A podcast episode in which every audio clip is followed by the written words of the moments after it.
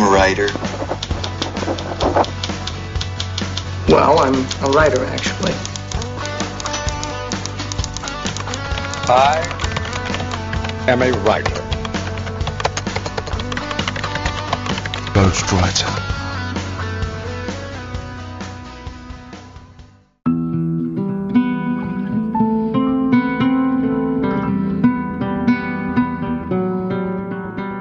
Saudações literárias, queridos ouvintes. Eu sou Ricardo Erdi e esse é o podcast Ghostwriter.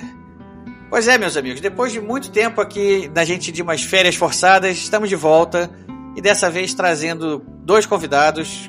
Como eu já até expliquei aqui no Telegram, um convidado novo e um convidado da velha guarda que estava meio sumido, mas que vocês tenho certeza vão adorar conhecer, falar com ele de novo, né? Não conhecer, mas falar com ele de novo. Então, sem mais delongas, apresentando aqui nosso convidado inédito. Seja muito bem-vindo, Renato. Não, eu que agradeço, Ricardo. Grande prazer e satisfação estar aqui. Muito bem, vamos conversar hoje bastante, porque o nosso outro convidado que está aqui também de volta, depois também de um longo tempo sumido, é o nosso queridíssimo Mata, grande Mata. Seja bem-vindo de novo, Mata. Pô, que alegria estar de volta aqui ao Ghostwriter. Espero que a gente não fique mais tanto tempo afastados, em silêncio. Vamos fazer um bate-papo aqui bem bacana, vai ser um prazer enorme. E prazer aqui também estar conhecendo o Renato. E igualmente, a gente conheceu o Luiz também, claro. O desprazer é estar falando com o Erdi, né? É, brincadeira, né? Eu não podia perder a piada. É um Eu sei dessa. Eu sei disso. A gente faz certos sacrifícios, né? Pra... É um sacrifício, mas que depois. o, o, o, o, fim justifica os meios, né, amor? Gente fina, o Ricardo é muito bom. Gente fina, gente fina.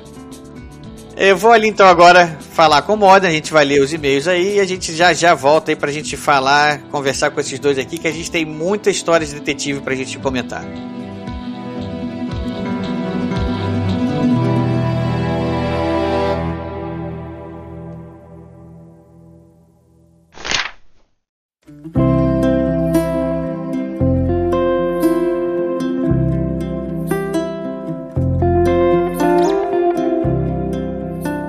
Salve, salve, amantes da literatura. Sou Rafael Moder e sejam todos bem-vindos a mais uma leitura de e-mails e recados do podcast Ghostwriter. Ao meu lado, amilhas, amilhas e amilhas de distância, Ricardo Erdi. Seja bem-vindo, Ricardo. Estamos aqui mais uma vez, vamos para essa leitura de e-mails aí, porque a gente tem muita coisa para falar hoje, hein? Ok, para aqueles que não querem ouvir os e-mails e recados do episódio passado, por favor, pulem para o tempo 26 minutos e 50 segundos. Bom, temos alguns e-mails longos, não? pois é, a gente tem que fazer uma leitura meio dinâmica aqui dos e-mails para não deixar nada de fora aqui. O pessoal quer participar e é justo que participem. Aqui a gente dá voz para todo mundo, né? Então, a gente vai ler aqui. Vou fazer uma leitura rápida é, do nosso amigo Renato Caldas. Já, já, já conversou com a gente antes aqui, já considero amigo, então vamos ler o e-mail dele aqui. Eu vou ter que pular um, um trechinho lá que talvez a gente possa, possa deixar para uma próxima oportunidade, mas de um modo geral o recado dele vai estar dado aqui agora para todo mundo ouvir. Manda ver. Posso começar?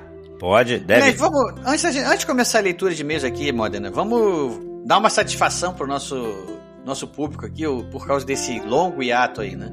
Ah, gente, vamos lá. Todo mundo deve conhecer que a realidade de um podcast amador, que não tem financiamento, que não tem patrocínio, que paga para existir, é desse tipo. De vez em quando a nossa vida, a nossa realidade acaba sendo, vamos lá, por demais abrangente e o podcast acaba ficando, acaba sendo afetado, né? Nas suas obrigações, nos seus trabalhos.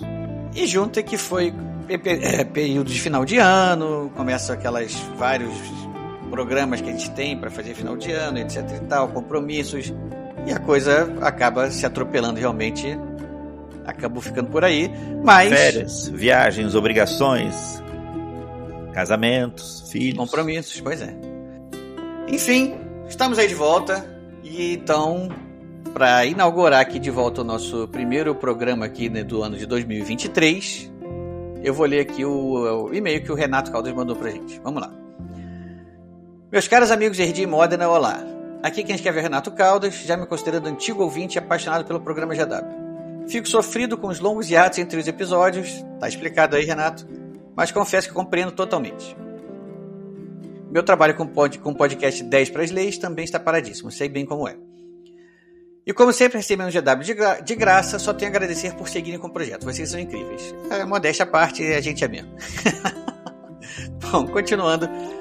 Como prometido no grupo do Instagram, esse e-mail é a minha singela contribuição para o episódio recém-lançado com Jairo José.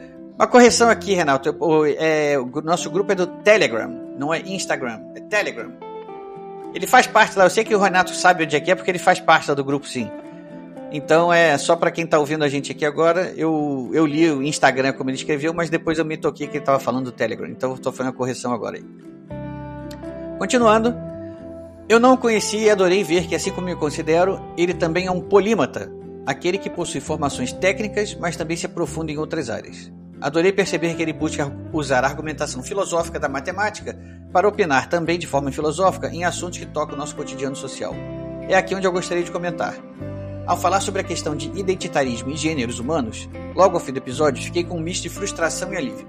Justamente porque, muito recentemente, comprei e coloquei na minha fila de leitura o livro A Utopia Brasileira e os Movimentos Negros, do Antônio Risério, motivado pelo que estava lendo na ampla mídia com respeito à coluna que ele escrevia na Folha de São Paulo. Em seu, de, em seu artigo de 15 de janeiro de 2022, me recordo dessa data porque comprei o livro dele no dia 16, intitulado Racismo de Negros contra Brancos ganha força com o identitarismo, em nenhum momento Risério nega a existência do racismo tradicional, entre aspas, né, de brancos contra negros. Mas em uma linha com a qual concordo e exponho amplamente, defende que há sim a possibilidade de racismo reverso, onde no caso brasileiros negros, no afã de defender suas origens e seus direitos garantidos como cidadãos que somos, se excedem e acabam sendo racistas. No exato momento em que a discussão de gêneros iniciada pelo Jairo seria seguida pela questão racial, logo ao fim do podcast, o episódio acabou. Então fiquei com a sensação de que poderiam ter falado mais sobre isso, principalmente porque acredito que a indução matemática, um método para demonstrar hipóteses da matemática, pode ser usada com total tranquilidade para argumentar e provar que existe sim o racismo reverso. Ainda mais, nosso erro está em chamar o racismo reverso de racismo reverso.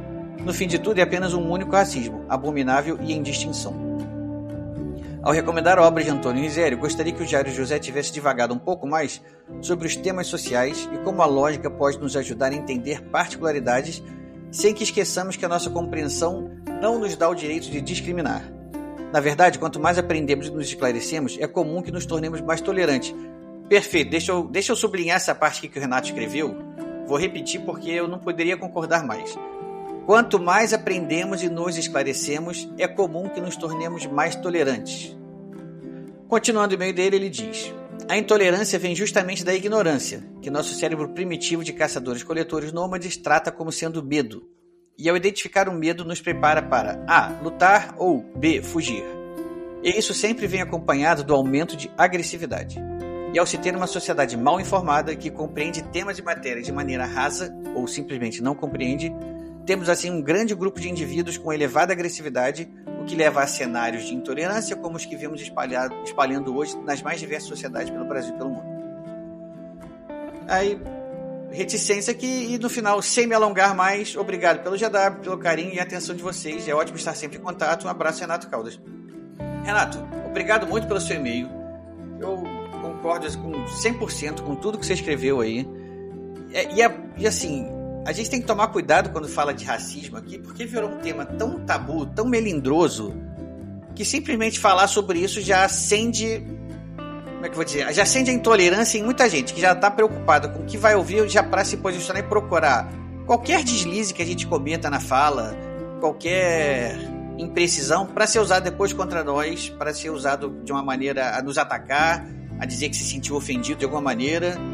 Enfim, é se tornou um assunto melindroso e quando não deveria, né? Todo assunto numa sociedade que deseja progredir sempre, todo assunto deve ser amplamente debatido sem, sem, sem censura, sem melindre, né? sem coerção. Então, é, você tem toda a razão. A gente tinha que falar talvez mais sobre o racismo naquele episódio, mas esse assunto não vai deixar de ser abordado em próximos episódios que virão por aí.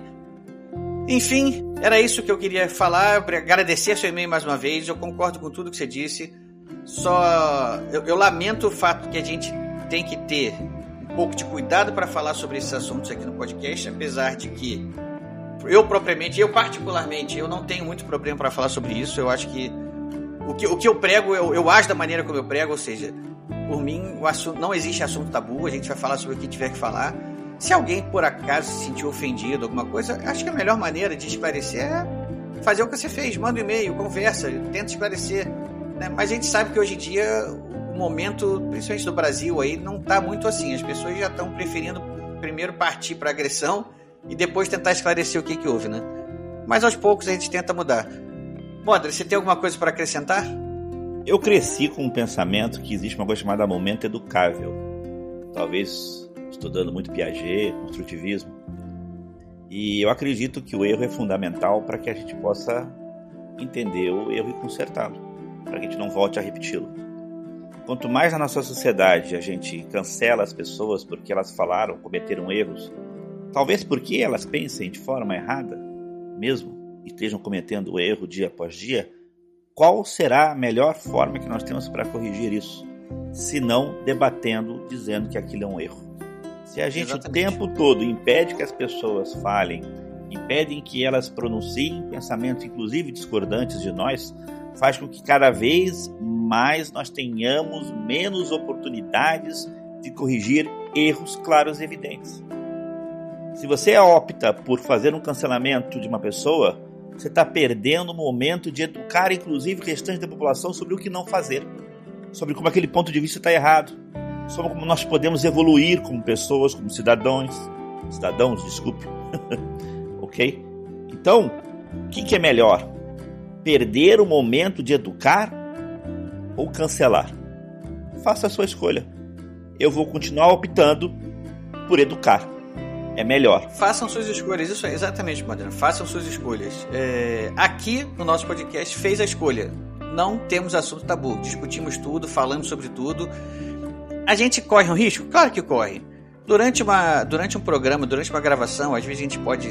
É um assunto, às vezes, que são, é um assunto incendiário mesmo, né? É, não, não tem por que negar que são assuntos que estão em polêmica, geram polêmicas, que geram melindres. E a gente pode acabar colocando uma frase ou outra de mau jeito, né?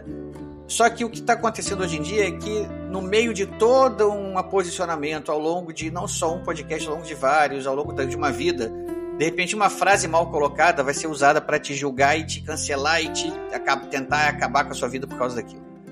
Né? Então, assim, é, é, a gente pede. Eu, eu, acredito muito que o nosso público ouvinte seja bem maduro e capaz de discernir o que, que pode ser uma frase mal colocada né, do, do, que um, do um pensamento verdadeiro que seja defendido por aqui, por, por a gente, em algum momento ou outro aqui, talvez no meio de uma discussão mais polêmica. Aí mesmo uma frase mal colocada é um momento, uma oportunidade. Vamos aproveitá-la. Vamos discutir, vamos corrigir. Se alguém, exatamente, é, é uma oportunidade sim. Se alguém perceber que em algum momento aqui alguém falou alguma coisa que aquela famosa frase que possa ser usada contra nós né, em algum momento, por favor, aponte.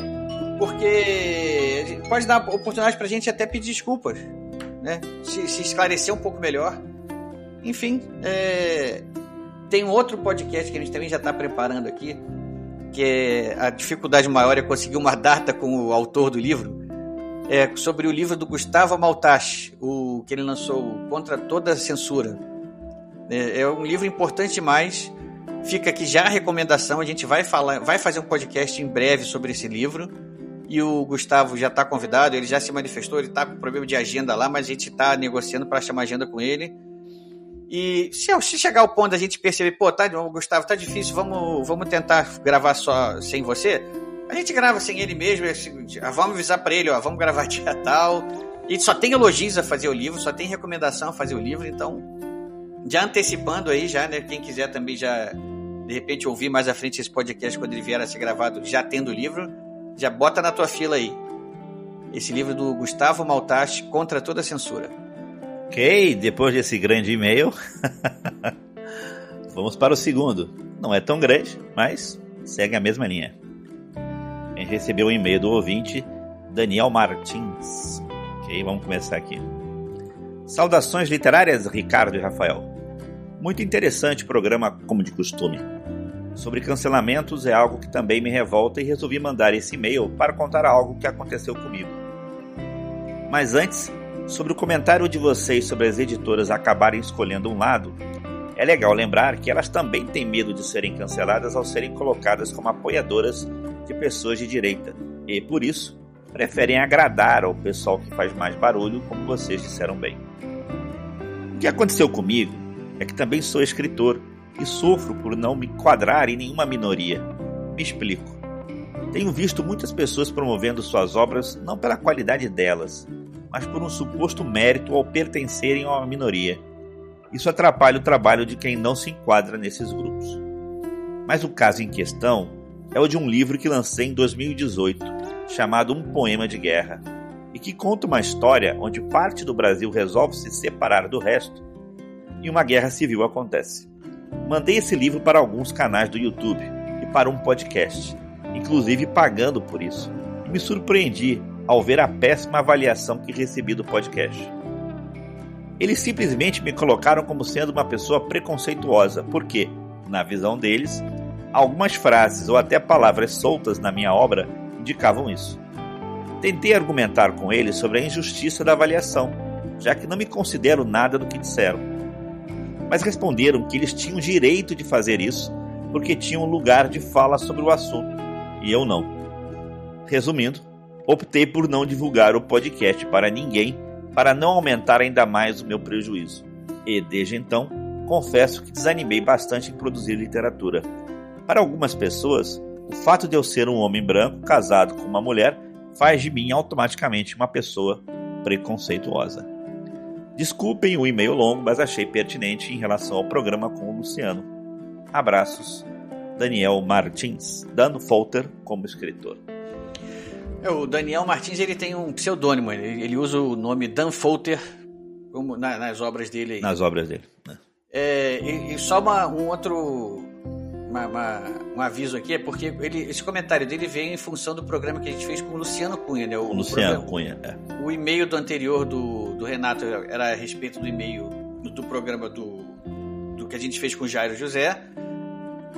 E o e-mail agora do Daniel Dan Folter é sobre o programa que a gente fez com o Luciano Cunha. E o Luciano conta lá o caso que ele foi cancelado, né? Por causa do da posicionamento dele como escritor conservador, né? Enfim. E, cara, eu não podia estar mais do seu lado, eu, Daniel. Porque esse pessoal de podcast que resolve dizer que tem que te calar porque você é uma pessoa preconceituosa, porque você não tem lugar de fala, olha, para mim, quem já, já não serve, já acabou, já estão. Preconceito já está tão forte ali desse lado de lá que não, não, não vale a pena. Não vale a pena discutir, não vale a pena argumentar, porque é o pessoal que está fechado, a cabeça fechada né, não tem mais o que, que fazer ali, não tem mais como abrir a cabeça para poder dar espaço para ideias diferentes. Já fizeram o julgamento deles e acabou. É, só uma, uma, uma, um comentário aqui, pagando para você ser, aparecer lá, isso é um absurdo. Aqui no nosso podcast isso jamais aconteceria, não tem nada de pagar aqui pra gente aqui não. A gente fala sobre o que a gente gosta, o que a gente acha importante falar, é, o que é relevante pra gente. Então, assim, por, se algum autor gostaria que a gente comentasse sobre ele, a gente pode, de repente, talvez, se, se, alguém leu o livro aqui, se alguém gostaria, achou que vale relevante, a gente vai fazer o, o podcast gratuitamente. Não tem nada essa de, de vender opinião aqui, não, de pagar, receber para isso. Nunca fez isso e jamais faremos isso. Né? Nossa opinião aqui é sobre o que a gente gosta. A graça de fazer o podcast é essa, né, Moda? Pagar para falar sobre alguém só se na verdade fosse uma empresa querendo divulgar uma obra. É uma coisa. Agora, ah, não, não, qualquer pessoa que me manda o livro, me paga e eu vou falar sobre ele. Desculpe, qual é a relevância disso, né? Depois é. não é um podcast de literatura, é um podcast de espaço publicitário. Desculpe. Bom, vamos lá. Novamente, o caso dele é um desse conjunto de cancelamentos que nós vemos todo dia sobre opiniões, é, obras que falam sobre determinado assunto ou obras que tocam em assuntos belicosos hoje em dia. Eu vou falar agora para os cristãos. Por que os cristãos, né, do Brasil de forma geral?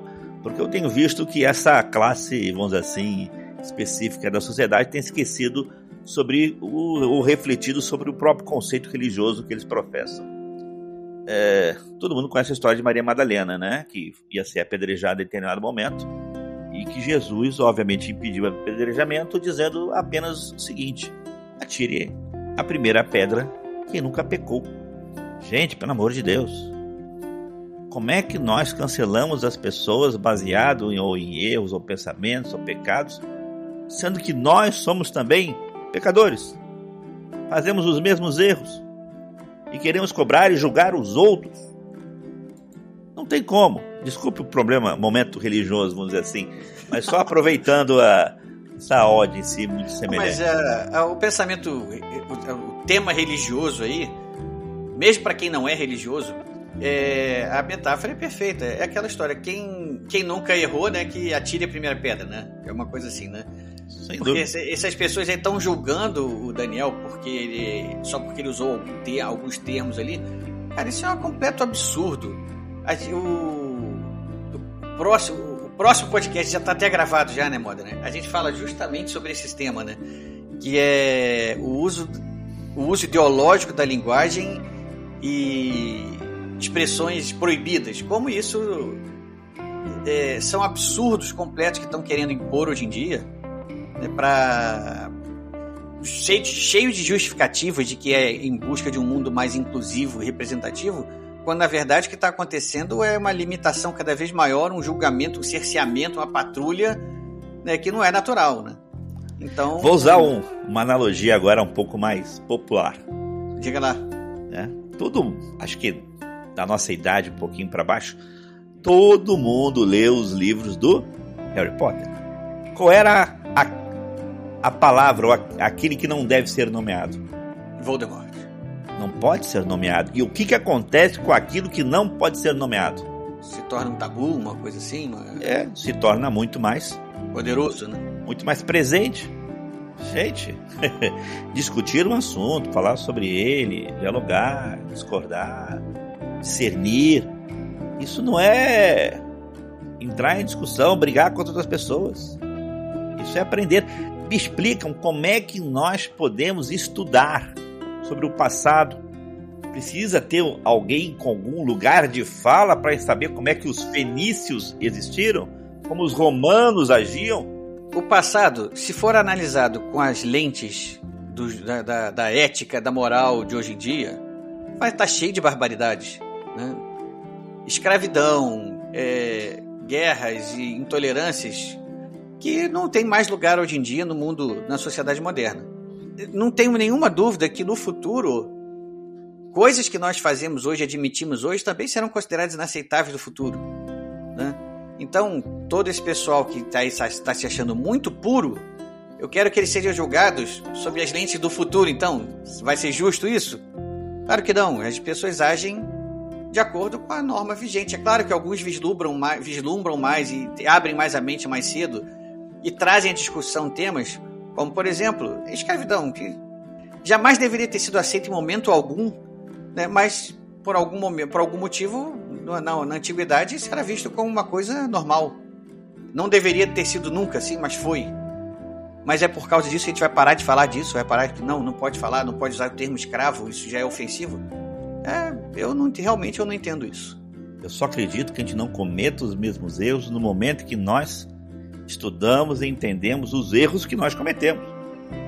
Se a gente não estudar, não visualizar, não perceber, não discutir, não dialogar, nós vamos continuar fazendo os mesmos erros, invertendo às vezes. Em vez de fazer o erro A, vamos fazer o erro B travestido de erro A. Para usar uma expressão coloquial, como o pessoal tem falado aí, sim, é mesmo, quando a gente começa a repetir algum erro do passado, ó, não vamos por aí não, que por aí a gente já tentou e deu ruim, né?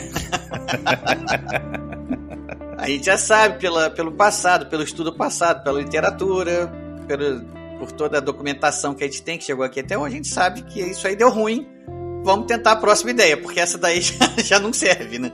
Agora, se, se o passado é reescrito, se aquele assunto é tabu, ninguém mais fala sobre ele, vai chegar um momento no futuro que a gente vai começar a tentar repetir erros, porque somos humanos.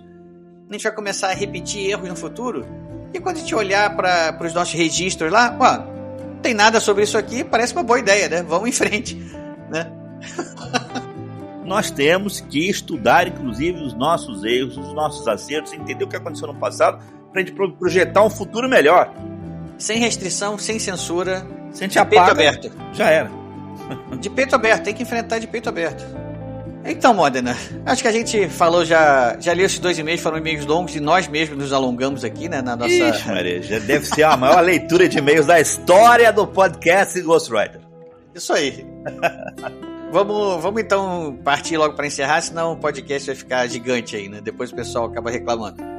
Bom, pessoal, então, terminando aqui, vamos. Quem quiser escrever para nós e-mails tão longos ou mais curtos como esses que passaram, por favor, mandem para o e-mail programagw.gmail.com programagw.gmail.com Pode também nos encontrar no Facebook, é facebook.com.br programagw facebook.com.br programagw e no Twitter, arroba programagw arroba programagw E para terminar, no Telegram, Ricardo.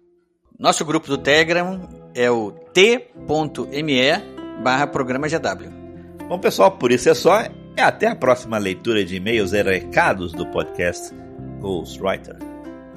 Para você, Modena, até lá, até a próxima, mas eu tô de volta daqui a um segundo. Um abraço para vocês.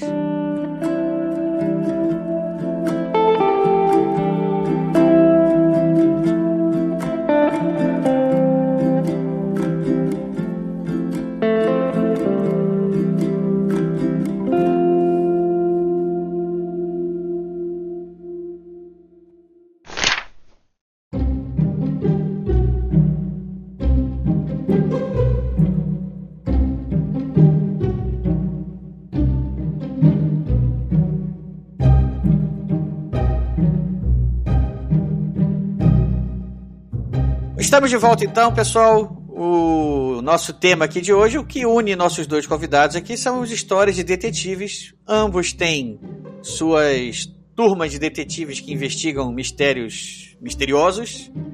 Isso, isso é uma coisa que. Eu já vou deixar a pergunta no ar para os dois aqui para a gente começar a conversa. É, histórias de detetives têm um apelo já antigo na literatura, digamos assim, né? É uma é um gênero que tem uma, uma representação imensa na história, em todos os cantos do mundo, e você vai descobrir a literatura de qualquer parte do mundo, tem sempre lá uma parte lá que são as histórias de detetives, e os dois aqui que estão aqui com a gente hoje têm seus seus livros, suas histórias, seus, seus personagens já nesse, nesse mundo. Né? Então vamos, para começar aqui agora, deixa eu perguntar para os dois aqui, Vamos começar aqui com o Renato, Mata. Já você é da casa, já vamos dar, vamos Claro, dar claro. a palavra primeiro pro convidado. Opa. O Renato, Renato, o que foi que te atraiu nas histórias detetives para que você acabasse enveredando nesse nesse âmbito? E pode também já, já apresentar a sua turminha. E depois a gente vai falar da sua, dos seus personagens mais tarde. Mas você já pode emendar nessa sua explicação como é que foi que você chegou na sua na, na, na, no seu universo de detetives aí. Então, Ricardo, é, eu comecei a escrever muito inspirado por Mulder e Scully do Arquivo X. Foi uma grande inspiração. Tanto que primeiro livro que eu publiquei pela saudosa editora Tarja Editorial, lá em 2008, foi o de Roswell a Varginha. Eu também tinha. participava muito né, do, do- da pesquisa ufológica, fiquei junto com a revista UFO vários anos. Então foi simplesmente natural começar a escrever ficção científica ufológica. Tanto que no livro né, eu apresento o Roberto, que é um jornalista e ufólogo, a Lígia, que é uma policial federal, e um trio de personagens, o Batista, o Leandro, o- Leandro e o Franco, que eles têm uma empresa de informática, prestam serviços para governo e tudo mais, mas secretamente eles espionam políticos, governos e tudo mais, e depois divulgam as informações num, num newsletter clandestino que eles editam, que é o Farol. E a grande atração era isso, né? Ir atrás do desconhecido. ah, isso eu peguei um pouco do arquivo X, as histórias não, não tinham necessariamente assim uma conclusão, ficava aquele final aberto, né, do bem dos episódios de Arquivo X. A verdade, a verdade está lá fora, né? A verdade continuou lá fora, né? E isso, isso que é instigante, isso é que é divertido, né, de, de, de, de escrever. Eu fui logo depois enveredando por outros universos, criei um multiverso que é focado numa entidade chamada Alista, que é um parte fórum, parte rede social, e sempre envolve alguém ligado às letras, ao conhecimento, à ciência, à divulgação do conhecimento, quer dizer, cientistas, escritores, jornalistas, etc. A particularidade é que cada membro está num universo paralelo distinto.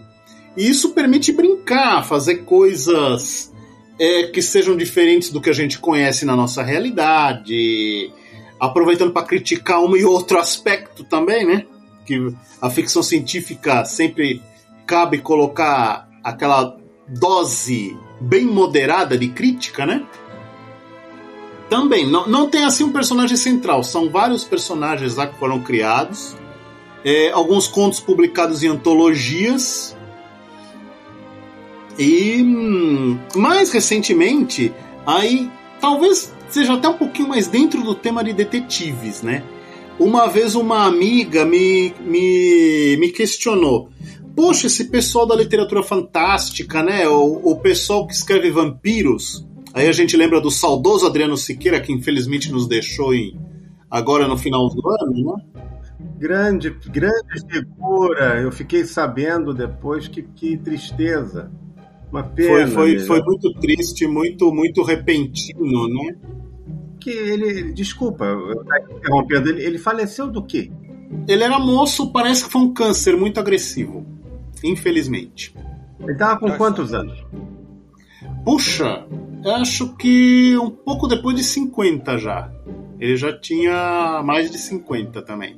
E nossa, grande, grande divulgador, é, como o Flávio Medeiros, que o Ricardo também conhece, né? Public... Já teve aqui no podcast várias vezes. Já teve, o pessoal já conhece, é né? grande.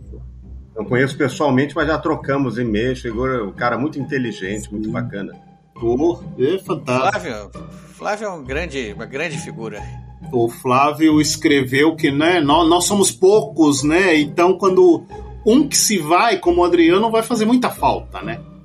E então, eu, essa amiga tinha me comentado. Desculpa que eu te interrompi quando você falou do Adriano. Aí você estava você tava falando antes do da literatura fantástica, né? Do, do Isso, pessoal da, da literatura, literatura fantástica. Sempre tinha muito a, a, o pessoal de vampiros, o pessoal que escreve vampiros sempre teve uma presença muito forte, né? Sempre foi uma, um ramo da literatura fantástica aqui no Brasil que sempre teve bastante presença, né? E essa amiga me questionou: puxa vida, mas esse pessoal só escreve vampiro, tinha uma, um, um pessoal que escrevia anjos e tudo mais, mas e os seres do folclore brasileiro? Aí eu fiquei muito tempo com aquilo. Eu comecei, né? Todo escritor tem um arquivo de ideias, né? escre escrevendo ideias, né? Vamos botar seres do folclore, lobisomem, saci, Yara, bicho-homem e tudo mais. Eu fui anotando, anotando, anotando. E aí eu criei mais um universo que se chama genericamente Vonena e os Caçadores, liderados por, es por essa Vonena. Ela é já septuagenária, mas boa de briga, ela é bastante falastrona e xinga pra caramba, fala muito palavrão. Ela dirige um Fusca Azul. Um Fusca Azul, famoso Fusca, Fusca Azul. Azul. aquele mesmo da brincadeira, exatamente, que é a origem da brincadeira, porque é um Fusca Azul assombrado. Então começou nele, nos anos 60, a brincadeira, nesse meu universo, né? E eles é, perseguem vampiros, vampiros nesse universo, eles são invasores e têm que ser destruídos. Tem aliados entre os lobisomens, entre os sacis. E já foram dois e-books e alguns contos que eu publiquei no meu blog Escritor com R com eles. E é divertido, é bacana escrever do. Cada, cada subgênero, né? A ficção científica e a fantasia tem seus próprios desafios, né? A fantasia eu acho até que te dá mais liberdade, porque você não tem que explicar tanto, né? Fanta a ficção científica é um gênero mais racional. Cabe. É, mas na fantasia cabe mais coisa. Cabe mais coisa. Você pode viajar mais, então. No mais recente book que eu publiquei, que é o Vonene e os Caçadores, o livro maldito, eu acabei tendo a ideia de colocar um, um conto mais curto de, de abertura, um prelúdio, né? Em homenagem ao HP Lovecraft. Então, a história foi escrita como. aproximadamente como Lovecraft escreveria mesmo. Então aparecem tentáculos numa sombra assim distante, etc, né? É, Criaturas inomináveis. Os inomináveis e tudo mais. Então, é, é, ficou, ficou bem divertido. Tem sido bastante divertido fazer isso, né? E claro que tem outras influências. Scooby-Doo, como a gente conversou no, no nosso papo lá no, lá no WhatsApp, né? Aliás, vamos, vamos, vamos guardar essa, essa referência ao Scooby-Doo pra gente falar dela, dela um pouco mais pra Beleza. frente. Vamos, vamos guardar aí. Mata, vamos lá. Como foi que você se aproximou das histórias detetives? E você tem aí alguns frontes aí, alguns universos aí que exploram esse, esse gênero, né? Sim, sim. Então, primeiro deixa eu fazer uma colocação. Eu acho Lovecraft muito doido, né? muito louco, né? A literatura dele é. é espetacular. É quase todo um gênero, de, só, é quase todo um gênero só dele, né? De Lovecraftiano, né? Você não, você não consegue encaixar muito bem em, nesses gêneros pré-fabricados, digamos assim, né? É um não autor. Consegue mesmo. Eu vendo muito ele lá no Empório Dom Casmurro, a gente tem uma pequena livraria lá, e eu sempre recomendo para os que vocês querem ler uma coisa muito doida, mas muito uhum. boa, compre isso aqui. Eles têm no. É, o Lovecraft ele tem uma boa parte da obra dele publicada em, em livros de bolso. Sim. Então fica uhum. acessível também, as pessoas. Esses livrinhos da LPM, né? Da LPM Pocket, são, são uma praga. Eu comprei quase todos. É fantástico. E aí as pessoas leem e gostam. Depois, nossa, não conhecia. Enfim, que ele é todo um território, é né? Muito bom. Pra ser desbravado é pela leitura bom. aqui no Brasil. Muito bom, muito, e muito doido, assim, no bom sentido, né? Eu tô fazendo um elogio aqui muito, a ele. Muito, muito bom, muito bom. Eu, atualmente, Atualmente eu estou escrevendo para a revista OVNI Pesquisa e recentemente eu é, publiquei lá um artigo sobre a, a polêmica da classificação de Plutão, se é planeta, se é planeta não e tudo mais. E claro que eu inseri lá que várias características geográficas, de, principalmente de Caronte, que é a maior lua de Plutão, tem ligação com a com o gênero fantástico, com a ficção científica, com a fantasia. E todo mundo, maioria dos ouvintes, provavelmente viu a foto mais conhecida de Plutão, que tem aquele coração, uma área mais clara, né? Uhum. Que é a. Que é batizada em honra ao descobridor dele. Do lado desse, desse coração tem uma área bem escura que é justamente batizada de Catulo Mácula. Justamente porque, Olha isso, eu não sabia. Não. Justamente porque Plutão o Lovecraft identificou como planeta hum, escuro lá nas fronteiras do sistema solar no Sussurro nas Trevas, né? Tudo mácula, então, é, não sabia dessa não, então... Mas é, é fantástico, é a arte influenciando a vida, né? Totalmente, totalmente, né? É bacana. É muito legal. Mas vamos lá, vamos lá, continue, Marta. Continue que eu quero, eu estou curioso para saber a sua, sua trajetória. Aí. Olha, minha trajetória é a seguinte, eu eu sou um leitor, bom, o Erdi me conhece, sabe que eu sou um leitor assim compulsivo há muitos anos, mas não foi sempre assim. Eu fui um, por incrível que pareça, eu fui um, uma criança, um, um pré-adolescente que não gostava de livros, gostava de ler. Eu sempre falo isso, né? Tipo, vezes que eu vou a colégios conversar com os alunos, quando meus livros são adotados, muitos colégios me chamam. E eu sempre conto essa história para eles, que é verídica. Eu me apaixonei pela leitura e na sala de aula, no colégio que eu estudava, no Rio, com um livro policial que foi adotado lá. Era um livro do Ganymede José. Ganymede José é um escritor que está um pouco esquecido, mas é um dos mais importantes escritores de literatura infanto-juvenil do Brasil. E ele deixou uma obra vastíssima, né? Falemos um pouco sobre ele, Mata. O que você puder falar dele aí também agora para o nosso ouvinte vai valer a pena. Confesso que eu não conheço, viu? Olha. Olha, é um autor que vale a pena conhecer, porque além dele ser ter sido, né, que ele, ele já faleceu há 32 anos, né? Ele morreu em 1990, moço também, ele tinha 50 e alguma coisa, não sei do que, que ele morreu. Ele produziu muito durante a, a vida dele, era um autor de São Paulo, da cidade de Casabranca, onde eu já tive a oportunidade de ir, inclusive para o festival, uma das vezes foi para o festival Ganymede José, eu fui convidado, foi uma honra. Eu falei lá e, e é engraçado porque você reconhece muito Oh, Mata, só um parênteses aqui, ó. Você, você comentou sobre, não sabe do que, que ele faleceu e é o nosso oráculo já deu a resposta. Faleceu no dia 9 de julho de 1990 de uma parada cardíaca repentina. Mas eu acertei nos 32 anos. Parada cardíaca. Ele teve um, um ataque cardíaco, né? Um infarto, né? Talvez alguma coisa. Ataque cardíaco, é. isso aí. É, mas eu acertei nos 32 anos. Nós estamos em 2022, foi em 1990. Uhum. Nisso aí eu não errei. Isso aí. É, quando eu tive lá em Casabranca, da, foi muito interessante porque a obra dele, quando você, as coisas que a gente lê, a gente assiste, a gente aprende no início da nossa vida, eu acho que elas ficam gravadas numa, numa parte da memória assim que não se apaga.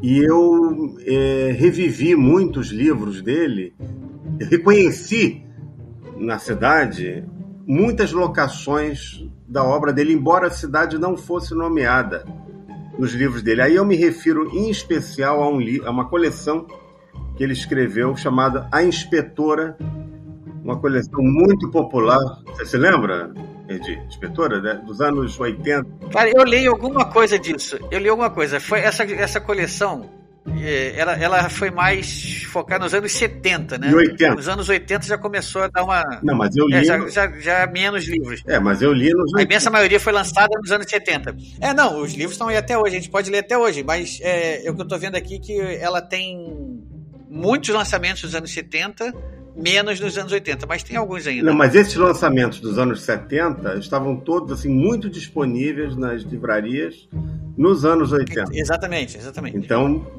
de tal modo que quando eu li essa primeira aventura, que foi esse livro que foi adotado no colégio, que era Inspetor e o Fantasma Dançarino, se eu não me engano, é o volume 2 da coleção, então deve ter sido escrito e publicado lá em 70 e poucos, né? Eu. O fantasma dançarino? É, inspetora e o fantasma dançarino. Eu me lembro muito bem, eu tinha 10 anos. E, e ali, é, no, na, no final do livro, depois que acabava a história, tinha uma relação de todos os, os títulos que compunham essa coleção, que eram quase 40, se eu não me engano, se não me falha a memória. E aí eu comecei a comprar os livros. Realmente tem muitos, não vou contar não, mas são é, muitos. É, muito, é, é mais de 30. É mais de, acho que é entre 30 e 40 livros. E, e, e Mata tá, tá certo. O, o caso do fantasma dançarino é o segundo livro. É o segundo livro, né? Tá certo aí. Aí eu, come... é aí eu comecei. O primeiro é o caso da mula sem cabeça. É, aí eu comecei, eu comecei a ler na ordem. Eu fiz uma cópia da, dessa última página do livro e eu ia ticando à medida que eu, que eu comprava e fui lendo, porque esse foi o primeiro livro. É, esse é o Mata. 10 anos. Esse é o Mata. Eu fiz amizade com a livreira, lá encomendava os livros. Olha, semana que vem eu quero esse e esse. Ela encomendava na editora, quando eu chegava lá uma semana depois, os livros já estavam lá me esperando. Meu pai depois acertava lá, ele pagava. Eu abri uma Era aquele prazer chegar lá e ter os livros lá, né? Sim, com certeza. Aí quando chegava assim, é, sexta-feira, o final do mês, meu pai ia lá e acertava. Quanto é que eu devo? A tanto. Né? Ele fazia um cheque lá e, e pagava. E, e, eu li todos, né, até acabar. Aí uma, uma, uma, uma, coisa que tem que ser ressaltada. É esse, essa coleção, esse primeiro livro né, do Fantasma Dançarino, né, que eu li, e os seguintes foram a primeira literatura que eu li com prazer. E eu descobri naquele momento que eu era apaixonado por mistério, né? E que a, a leitura podia ser prazerosa, né? não aquela coisa obrigatória, né? Que que desestimula, na maioria dos casos, a prática da leitura entre as pessoas. Você cresce achando a leitura um tormento, e ele se torna um adulto prejudicado por isso, porque não chega mais, não chega mais perto de nenhum livro. Isso prejudica o seu desenvolvimento intelectual, sua concentração, sua, seu repertório né, imaginativo. A gente sente os efeitos disso na sociedade. As pessoas não é culpa delas, né, mas elas são desestimuladas à leitura. Por isso que eu sempre digo que a literatura policial ela é uma, uma formadora de leitores muito poderosa, né? Eu falo poderosa, exatamente. Os professores, os pais que vêm conversar comigo, eu falei, olha, como é que eu faço aqui para meus, meus, meus alunos, ou meu filho, ou minha filha, meu neto, sei lá, começar a gostar de ler? Eu falei, olha, literatura policial, eu posso até te indicar os livros, não são ser os meus, não tem livros muito bons, inclusive é, brasileiros, tem títulos estrangeiros. Aí me diz mais ou menos como é que é o, como é que são, qual é o perfil dos seus alunos, seu, seu filho, seu neto, enfim, que eu te indico um livro bacana para ele. Porque normalmente isso funciona. Eu sempre recomendo também que os pais, a pessoa, né, que é o mediador, né, aquela pessoa que vai dar o livro de presente, que está preocupado com isso, quer indicar, ele tem que ler. É bom que ele leia o livro. O professor normalmente lê, mas o, o pai, né, o avô, o tio, enfim, ele leia primeiro até para poder conversar depois com o jovem. Pô, esse livro aqui é legal, tem uma passagem ali no meio que é fantástica, você vai gostar do personagem tal. Duvido que você saiba, que você consiga desvendar o mistério antes do, do autor apresentar né, a, no final, né, quando o detetive fizer aquela grande revelação. Então isso tudo desperta a curiosidade, porque nós somos, nós é, seres humanos, somos pessoas naturalmente curiosas. E a literatura de mistério era lida muito com a curiosidade humana. Experimentem um dia, se vocês tiverem oportunidade, eu já fiz isso. Eu já fiz muita coisa, muita travessura na minha vida. Mas eu, de vez em quando, faço algumas também ainda, né? Mas eu experimentem entrar num elevador lotado, né? E você virar para uma pessoa que esteja do seu lado, um amigo, enfim, uma esposa, enfim, falar, olha, você não tem ideia da notícia bomba que eu acabei de saber, ou do babado, ou da, da fofoca, enfim. Você não tem ideia, eu vou te contar, já, as pessoas não vão falar noutra coisa Claro que você não vai revelar ali na hora. Que não seja, eu vou ficar obcecado de saber qual era o grande mistério, né? Qual era a grande. olha, olha o Mata, torturador. Esse, esse, essa faceta do Mata eu não conhecia. Um torturador de, de desconhecido de elevador. Uma vez eu não entrei no elevador. Olha só o que, eu já fiz. Muitos anos atrás, em Ipanema, eu, é um dia que, por incrível que pareça, eu estava de mau humor, eu não sei porquê. E eu entrei no, no, eu fui, eu tava, não me lembro também o que, que eu fui fazer naquele prédio, era um prédio comercial. Não sei se era alguma consulta médica, não me lembro. E aí eu fui pegar o elevador, passei pela recepção, cumprimentei o porteiro, lá os zeladores e tal, e cumprimentei as pessoas que já estavam esperando pelo elevador. Ninguém respondeu. Estavam todos com o focinho enfiado no celular. Aí eu falei, ah, é hoje. Entramos no elevador. Quando o elevador se fechou, eu virei para eles: com licença. Bom, eu agradeço por vocês terem comparecido aqui ao nosso encontro, porque você, não sei se vocês sabem, essa nossa, o fato de nós estarmos aqui não é uma obra do acaso, né? Nós estamos aqui por uma contingência do destino. Esse foi um encontro marcado. Eles me olharam apavorados. Devem ter achado que era alguma pegadinha, ou que eu era, eu era maluco. Na parte do que eu era maluco, eles não estariam de todo equivocados, né? E aí eu, antes que alguém ali falasse, eu falei, calma, gente, é brincadeira. Eu só queria saber se vocês falavam e ouviam, porque eu cumprimentei vocês ali fora e ninguém me retribuiu, né? Eu já fiz coisas desse, travessuras desse tipo, né? E de vez em quando eu me sinto tentado ainda a fazer, só que o mundo hoje está muito violento, as pessoas estão brigam por qualquer coisa. Você diz que gosta de azeitona, o outro fala, não, gosta de azeitona porque qual, qual o preconceito que você tem contra as ervilhas, né? Por exemplo. Né? Existe essa maluquice hoje, né? O mundo está meio doido, mas isso vai passar, isso é uma fase já. Né? Isso já aconteceu passar, em outros momentos passar, da história. Mas aí responder, aí continuando a tua pergunta inicial aqui, que eu falando bobagem. É... Então, não, peraí, Mata, só, deixa eu só fazer uma coisa aqui do Ganymede José, que você. Já que você introduziu ele aqui na história, eu queria comentar aqui, porque eu. É, eu lembrava do nome também. Obviamente, quando você falou da inspetora, eu lembro que eu li alguma coisa ou outra, obviamente não com o critério que você leu, né, que você acabou lendo a coleção inteira na ordem, pelo visto. Ah, foi para não perder, né? Para não perder nenhum livro. Pois é, eu não acabei tendo esse. Não fui criterioso como você foi, até me, me arrependo, deveria ter sido. Mas aí eu acabei descobrindo aqui, nessa minha pesquisa urgente aqui, que ele tem outras séries. Além da série Inspetora, ele tem uma outra série chamada Goiabinha, toda ela lançada nos anos 70. Tem a série Vivi Pimenta, também toda ela lançada Vivi nos anos Pimenta 70. é bacana, Vivi Pimenta. Goiabinha eu não, não me lembro se eu li. Vivi Pimenta é, é uma série. Ele escrevia muito. Ele tem um livro muito legal. Ele escrevia muito. Ele tem um livro muito legal. Um livro Olha, tem mais uma série chamada Fio Fio. Essa também não me lembro. Talvez tenha lido alguma coisa. Essa foi lançada quatro livros e todos no ano de 1981. É, ele tem um livro muito bacana chamado Oito Horas num Relógio, uma coisa assim. Que é um. Não, não, um relógio não, minto. Peraí, peraí. Oito horas numa fotografia, é uma coisa assim. Oito minutos. Oito minutos. Numa... Por... Cara, você falou. Oito minutos numa fotografia. Esse livro é espetacular. Esse não é um livro policial, é um livro de aventura em que um casal, se eu não me engano, é um casal. Também eu li esse livro, eu era bem garoto. Eles são leva... eles, eles entram numa fotografia do, do início do século XX. E eles começam a interagir com as pessoas daquela época. Né? É, um, é um é negócio assim, muito muito diferente. Na, na, época, né, eu achei muito diferente, muito inusitado, enfim.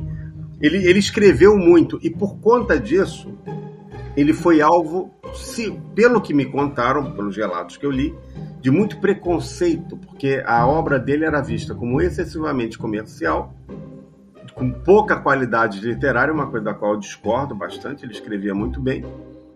E tinha muito talento, que ele também era pintor. E você for à, à Catedral de Igreja Matriz de Casabranca, tem lá vários painéis que ele fez, ele pintou. Tá? Painéis belíssimos que enfeitam a igreja. Ele, ele era um artista completo, né? Então, mas isso eu só fui descobrir muito tempo mais tarde. O importante é que essa a, a obra dele foi a primeira obra com a qual eu tive contato de forma prazerosa e é, me, me, ensinou né, a gostar de ler, enfim, e me fez ir atrás de outros livros. E ela, eu não tenho a menor dúvida disso, ela, é, ela foi o alicerce de toda a minha obra literária, inclusive os livros adultos. Ele é a pedra fundamental porque uma pessoa que um escritor, ele, né, via de regra, né, com umas honrosíssimas exceções, ele é um primeiro um leitor, é uma pessoa que se apaixona pela literatura, pelo, né, pela, pela, pelas histórias, pela fantasia, enfim, e depois em, resolve dar asas à, pró à própria imaginação e, e, escrever os próprios livros. E quando eu comecei a escrever literatura juvenil, que foi muito tempo mais tarde, aí eu quero eu vou responder a pergunta do Erdi inicial, eu já tinha alguns livros adultos publicados também na linha do mistério. Eu, é claro que a, a referência mais importante foi.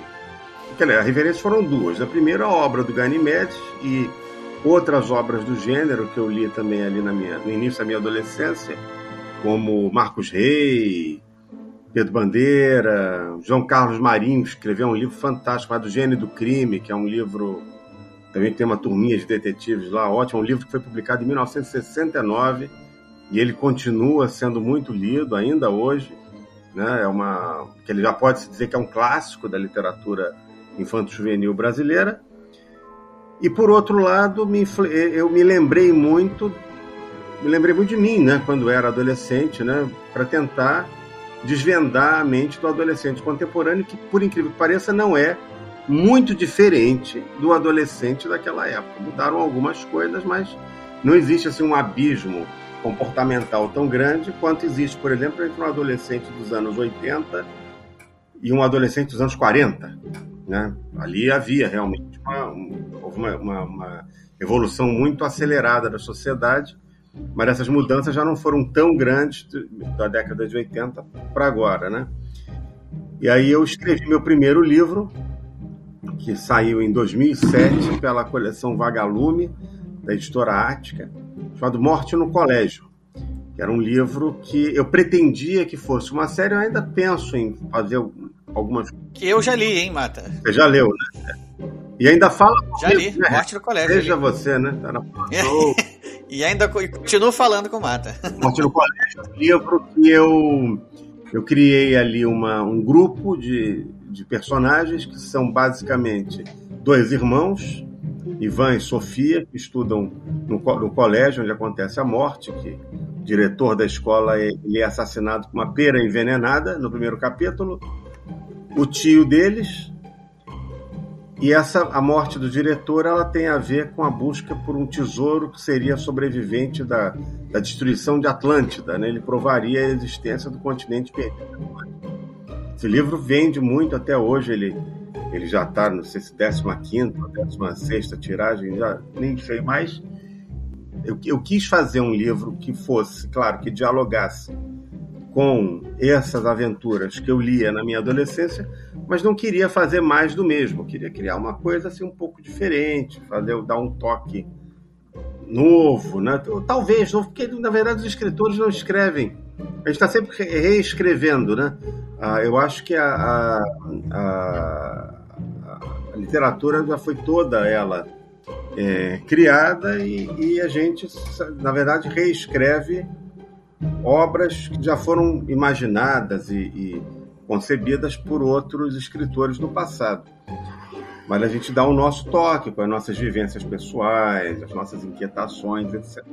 E naquela, naquele mês que eu comecei a escrever o livro, Morte no Colégio, que foi em setembro de 2004, eu visitei no Rio uma exposição no Museu Histórico Nacional dos Pergaminhos do Mar Morto. Foi uma das exposições mais fascinantes que eu, que eu, que eu visitei na minha vida, que falavam sobre aquelas, aqueles pergaminhos da época de Cristo, que foram encontrados intactos na região do Mar Morto. E naquele momento eu tive então uma ideia, porque eu estava pensando, o que eu poderia criar de diferente na história. Né? Aí veio, naquele momento, a ideia de fazer um, de criar uns manuscritos perdidos que aí seriam não sobreviventes do, da, da época de Cristo, mas até mais antigos, porque seria um tesouro que provaria a existência de, de Atlântida. E o livro foi publicado em 2007. A partir desse livro surgiram outras histórias. Aí sim surgiram as turminhas né, que, eu, que eu fui escrevendo, a, da série Os Caça-Mistérios, depois a Detetive Sicília, O Vale dos Mistérios, que é uma outra coleção o segundo volume vai sair agora em fevereiro, para a editora ler. E fui me dedicando a isso. Né? É, é claro que eu estou sempre fazendo uma.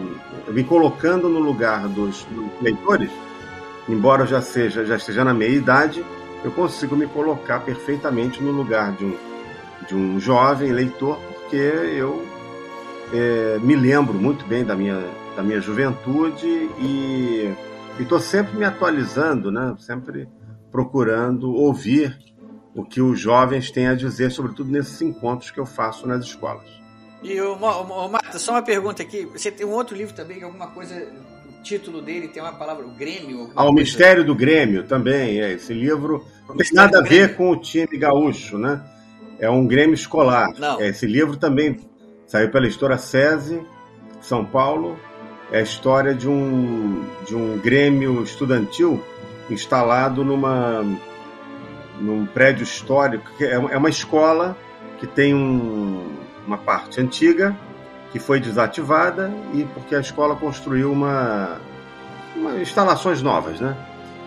E o Grêmio consegue se instalar numa das salas onde uma menina foi encontrada morta muitos anos antes e dizem que a, a, o fantasma dela assombra ali. O...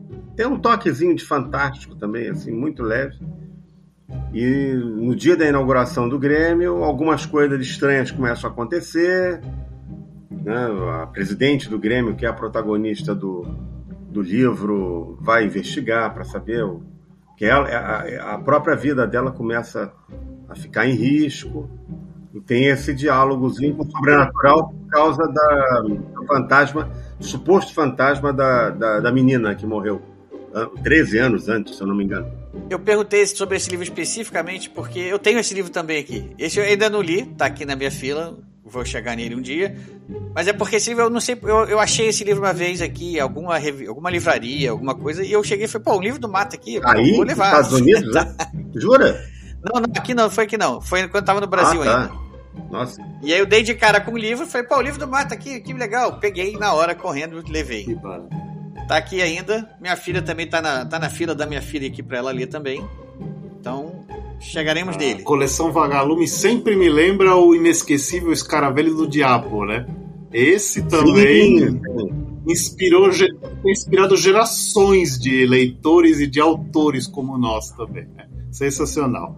Tenho muito E os Caravelhos do Diabo é marcante mesmo. Inclusive, pra quem, pra quem foi ruivo na infância, isso é um problema. Tinha muitos legais nessa época. Tinha o filme Na Barriga do Panda também, excelente. É, eu- um que foi muito marcante pra mim, A Montanha Partida, O Mistério da Expedição. Se, quem que é? De quem que era? Lúcia Machado de Almeida, talvez?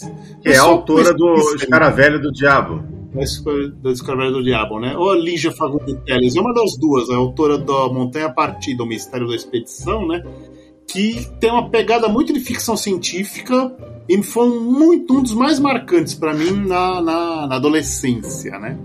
E acabou inspirando também, né? É muito do clima que eu coloco hoje nas histórias, eu acho que vem, vem desses, desses livros. Eu lia muito também a série Perry Rodan, que o legal era que você podia comprar em bancas, né? Sim, tinha bancas de jornal espalhadas em todo canto, e sim, você comprava bons livros nas bancas de jornal, né?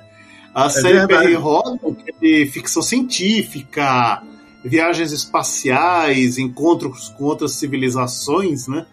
E, meu, era, era sensacional, me, me ensinou a, a ter um, uma escrita um pouco mais concisa, não ficar, não ficar enrolando muito, né?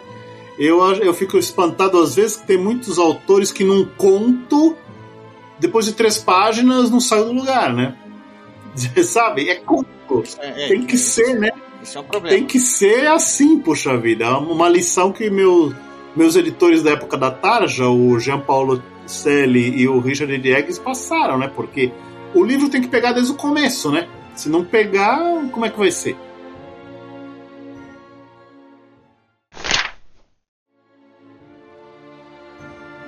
Mata citou o Ganymede José aqui como um dos grandes influências, uma das grandes influências da, da vida dele, não só, não só como escritor, né, mas até para formar um leitor. Então, só uma curiosidade aqui para o nosso ouvinte que não conhece ainda também. Eu também já me aventurei nisso, apesar de eu não ter publicado. Mas eu tenho dois livros escritos nessa seara aí de detetives mirins. Bacana demais. É, eu criei uma turminha chamada Os Assombrosos. Convidei o, o Nanuca Andrade, que é um ilustrador, que ele já conversou aqui com a gente também em outra ocasião. E ele fez os desenhos do livro, porque foi o seguinte: eu sempre, eu sempre lia pra, histórias para minha filha na hora de dormir. né? E chegou um ponto que ela preferia que eu inventasse histórias ao invés de eu ler Ah, histórias. claro. E ela queria ser histórias de mistérios, né?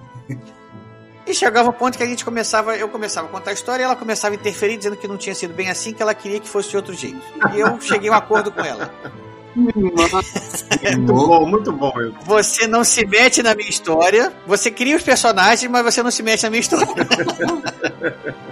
Aí fizemos esse exercício. Ela criou uma turminha, e na época ela assistia muito Scooby-Doo, por isso que eu veio, tô relembrando disso. E, obviamente se tornou uma influência, que ela nem sabia disso, mas se tornou uma influência. A turminha que ela criou era muito parecida com a turminha do Scooby-Doo. E, e aproveitei essa turminha e criei o primeiro livro. Ela adorou. Já criei o segundo também, já fiz o segundo. Só que eu, quando comecei a procurar editora no Brasil, aconteceu a minha mudança para o Canadá no início, depois aqui para os Estados Unidos, eu deixei esse projeto arquivado. Depois, quando eu cheguei aqui, comecei, chegou um momento que eu já tinha terminado o mestrado, já tinha me mudado do Canadá para os Estados Unidos, com toda a reviravolta que isso aconteceu, uma longa história que não vem ao caso. Eu resolvi, vou começar a procurar editor aqui nos Estados Unidos. Consegui um tradutor que traduziu do inglês, do português para o inglês e comecei e fui procurar editor aqui nos Estados Unidos e veio a pandemia. Hum. E eu resolvi deixa pra lá, porque o editor que eu tinha conhecido com quem eu ia conversar era em Nova York, eu tinha que ir lá. E eu falei, nem pensar agora, vamos ficar em casa todos, né? Aquela famosa fica em casa, aquela bobagem que a gente acabou fazendo, mas enfim. E essa história acabou que tá guardada aqui até hoje e eu ainda não retomei, desde que voltou aqui agora, foi, foi ficando para trás, mas é, eu, eu, estou de volta agora em 2023 com a decisão de tirar esse projeto, tirar a poeira dele e voltar a buscar, tentar buscar um lugar ao sol Opa, aí pra ele. Posso, não, depois a gente conversa em particular que talvez eu possa dar algumas sugestões. Maravilha. Mas aí voltando então pro Scooby-Doo que você falou. Eu, assim, como é que o Scooby-Doo se tornou uma referência para você? Vamos, fala um pouquinho sobre a turma do Scooby-Doo também, o que a gente sabe sobre todo, todo o clima de mistério da série, né? Era muito divertido. Chega em algum lugar, ó, oh, algum monstro, algum fantasma está assombrando, vamos investigar. Aí sempre. O, o, o que eu gostava do Scooby-Doo, e acho que foi isso que pegou minha filha, e acho que é o que o Mata também falou, que a gente, a nossa mente é curiosa, né? E a gente quer saber, é porque no final das histórias do Scooby-Doo vem sempre aquele explicação do que, que aconteceu, quem era o culpado, por que, que era o culpado, qual era o interesse dele, uhum. por que, que ele estava cometendo aquele aquele crime ou criando aquela situação lá. Ficava tudo explicado tintim por tintim, obviamente no nível de, de complexidade pro público de Scooby-Doo, lógico. Mas é, era isso que acho que dava aquela satisfa satisfação pra gente, né? Quando a gente é pequeno, ver aquele desenho. Porque você no final você entendia tudo. ah, sim, aconteceu isso tudo. Muito. Né, e a gente acabava. Eu, eu acabei aprendendo a desconfiar dos mais inocentes ali, né? Porque era sempre assim, né? Chega, sempre parecia o bonzinho, legal, que você achava, ah, isso aí não é o problemático. E vinha sempre aquele mal encarado, aquele, aquela figura ali que ninguém queria falar, uma figura mal-humorada e no final das contas você achava que era ele, mas não era. No final das contas era o bonzinho. Aí eu acabei aprendendo que, espera aí, eu tenho que desconfiar de todo é mundo. É uma coisa muito legal da série, né? Ensinar a pensar, ensinar a desconfiar, né? E eu quero destacar também que uma, uma série recente do Scooby-Doo, Scooby-Doo Mistério S.A., o título original é Mystery Incorporated, eles conseguiram manteram fielmente todo toda a aparência, todo o clima da série, mas deram uma atualizada tão bacana todo esse lance da investigação e tudo mais, né? Ressaltando alguns aspectos, quer dizer, tem ali um tem quase que um romance entre a Velma e o Salsicha, o Scooby fica com, com ciúmes. E, e, parecia, me, me cativou mesmo. É pena que aqui no Brasil não foi lançado em DVD, mas se alguém achar para assistir, vale a pena, que é muito divertida. Uma curiosidade ainda sobre o Scooby-Doo é que o Lucas Radaeli, que já foi o convidado nosso aqui, já, já teve aqui com a gente, é, ele conversou, ele uma vez ele contou um caso engraçadíssimo, porque o, o Lucas é cego. E é um, um cara que tem uma uma capacidade assim absurda. Ele é, é extremamente inteligente, extremamente perspicaz. Grande, grande e... sujeito. Já conversei com ele aqui no Ghostwriter, se eu não me engano. Ghostwriter, né? Pois é, um sujeito exemplar. Ele mora na Califórnia lá, eu até visitei, fui pra Califórnia lá, visitei a Califórnia. Eu ia encontrar com ele um dia que eu fui encontrar com ele, acabou tendo um desencontro lá, não deu, mas ele também tá para vir aqui em Boston, aqui algum dia aqui na Universidade de Harvard, e espero conseguir encontrar com ele por aqui. Mas enfim, ele contou o caso que ele assistia, né? Quando era pequeno, ele assistia o Scooby-Doo. E depois de muitos anos assistindo, algum comentário que ele fez com algum amigo veio uma revelação para ele que ele nunca, nunca soube. Ele achava que o Scooby e o Salsicha eram cachorros. Ele achava, por tudo que ele assistia, ouvindo, uhum. obviamente, que o Salsicha era um cachorro, era, era uma dupla de cachorros. Porque Salsicha, inclusive, é nome de cachorro, né? É nome de cachorro, cachorro pois é. Então, anos assistindo Scooby-Doo e ele um dia fez um comentário, o amigo dele estranhou o comentário, conversou com ele e na, nessa, nessa, nessa conversa ele falou que o mundo dele ruiu porque ele sempre imaginou o Salsicha como um cachorro. Também. Ah, que coisa incrível. que coisa incrível. Era o que tá. Ele tá sempre quer comer os biscoitos do Scooby também, que é, é o que tá sempre junto. Né? Então... Inclusive, outra coisa bacana, a série Supernatural dos dois irmãos, né? Que percorre os Estados Unidos. Olha, eu sei que você vai falar, genial. Aquilo. Eles fizeram um episódio em animação onde os dois irmãos entram no desenho do Scooby-Doo e ficou perfeito.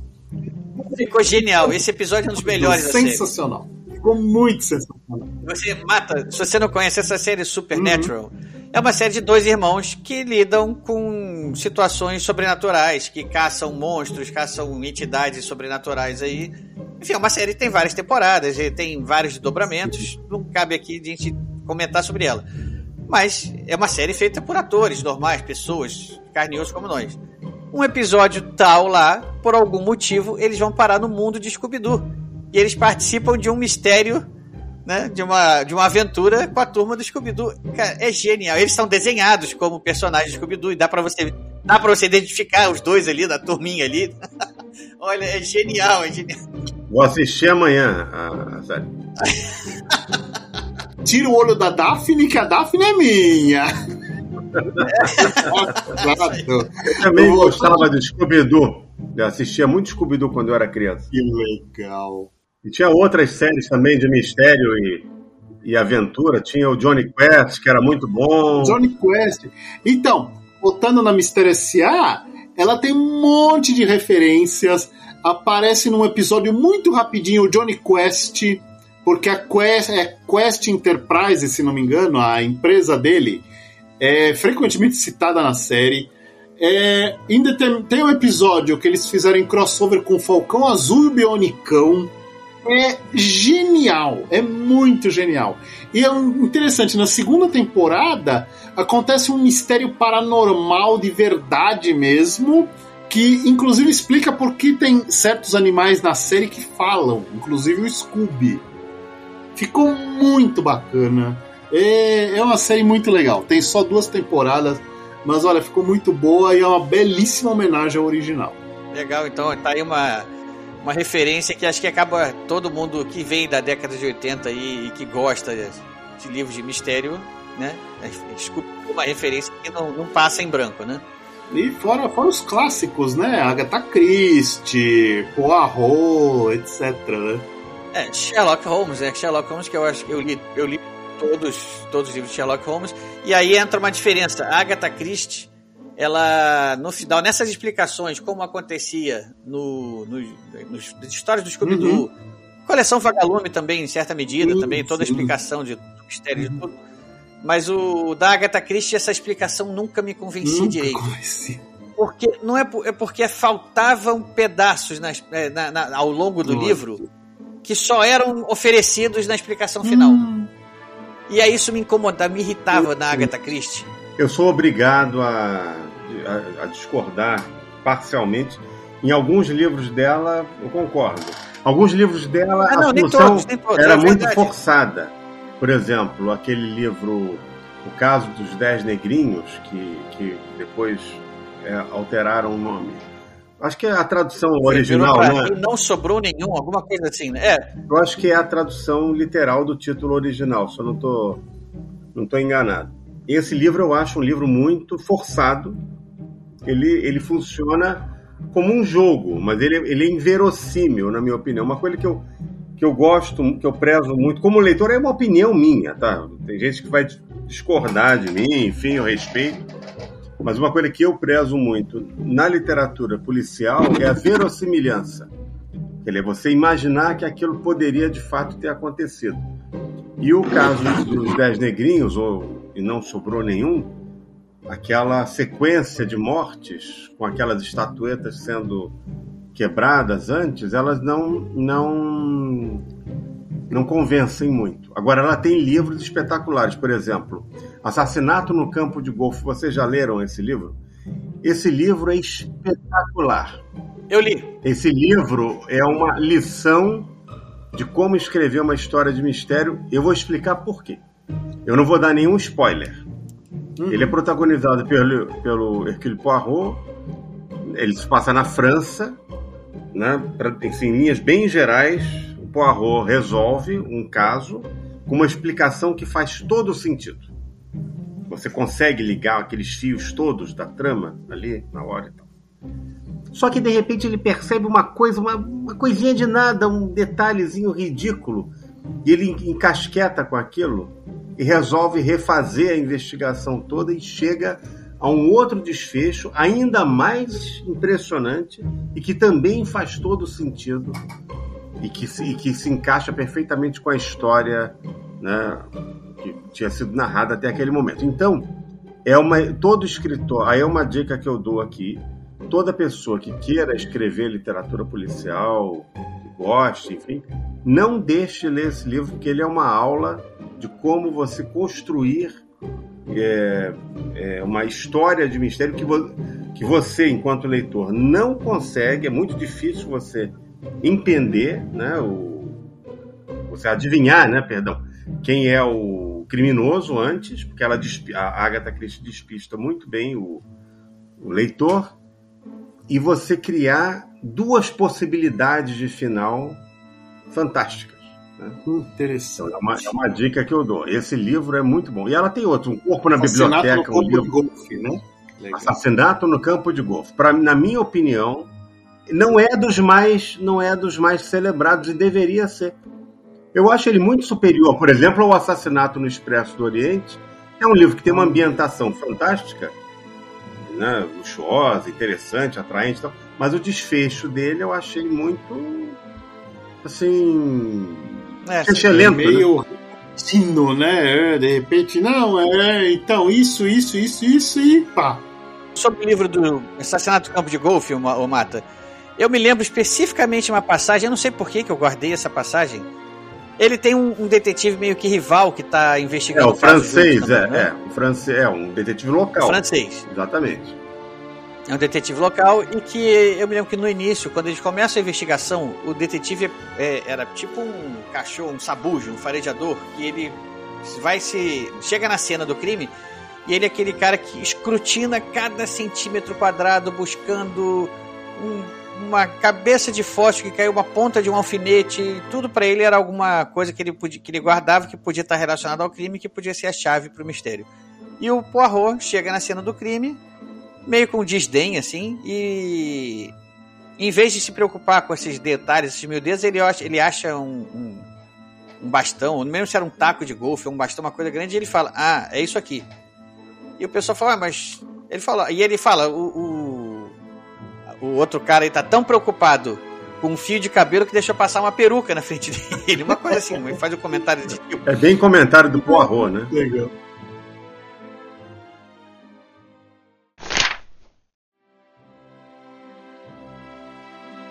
Renato, cita dois escritores aí do gênero policial que você acha que vale a pena ser mencionado. Gênero policial, né?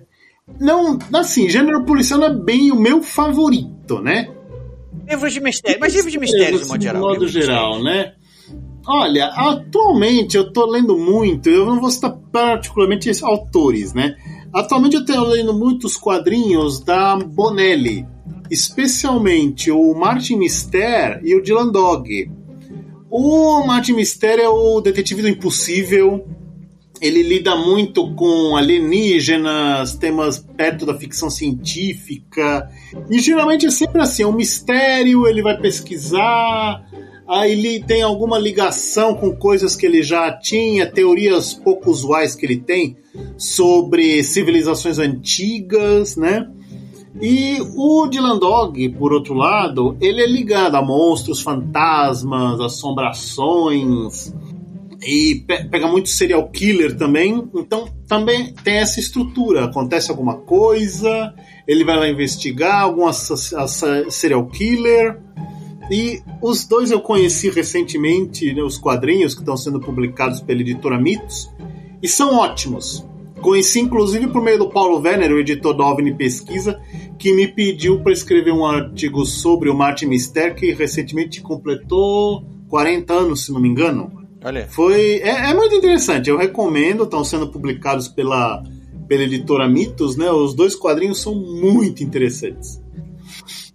Então, eu vou passar para o Mata, mas antes eu vou me antecipar aqui e eu vou citar um, antes que o Mata cite. Eu vou citar o, o Detetive Espidosa, né, do Luiz Alfredo Garcia uhum. Rosa, que é, um, é uma série de, sobre um detetive, um delegado de uma lá de uma delegacia lá de segunda Copacabana, de delegacia Janeiro. de Co- Copacabana. Décima segunda. Copacabana bairro na minha Peixoto ali, né? terra. Copacabana, eu sou copacabanense. Que legal. É, é o Florianópolis aí é sua terra, né? É, mas, Não, Florianópolis está a sua mas terra, Copacabana, né? Está. a Copacabana é minha pátria. E o Detetive Espinosa tem uma, é uma série de livros. O Garcia Rosa fez ambientados ali nesse microcosmo de Copacabana e arredores, onde ele investiga. Ele não é um detetive que tem grandes poderes dedutivos, que tem grandes insights geniais, como o Sherlock Holmes, como o Hercule Poirot. Mas ele é um detetive que é é aquele cara que vai até o final, que, que puxa todos os fios possíveis da investigação para ver. Alguns vão dar em becos sem saída, outros vão ser mais promissores. E é aquele cara que faz o trabalho que tem que ser feito, né? Aquele trabalho de formiguinha, né? Que vai, vai, vai levar à conclusão dos casos. E como todo leitor de romances policiais, os mistérios ficam bem explicados ao final, né, Mata? Sem grandes plot twists, sem grandes reviravoltas, sem grandes surpresas Sim, ele. né? mas de uma forma sempre satisfatória. Alguns livros melhores do que outros, obviamente, mas. Mas são livros muito, muito gostosos de ler. Sobretudo para quem conhece Copacabana, você reconhece ali aquelas esquinas, a Galeria Menescal, onde tem a loja lá. Ela existe, a loja onde ele comprava quibes e esfirras, é uma loja árabe chamada Baalbek. É, uma, um empóriozinho, uma, uma lanchonete árabe, muito boa, assim. E eu gostava da, dos livros, gosto né, dos livros dele, eu já li, eu li todos. Também li todos, infelizmente ele faleceu, né? Faleceu, acho que tem uns dois anos. Né? Era, eu, eu tive com ele algumas vezes pessoalmente.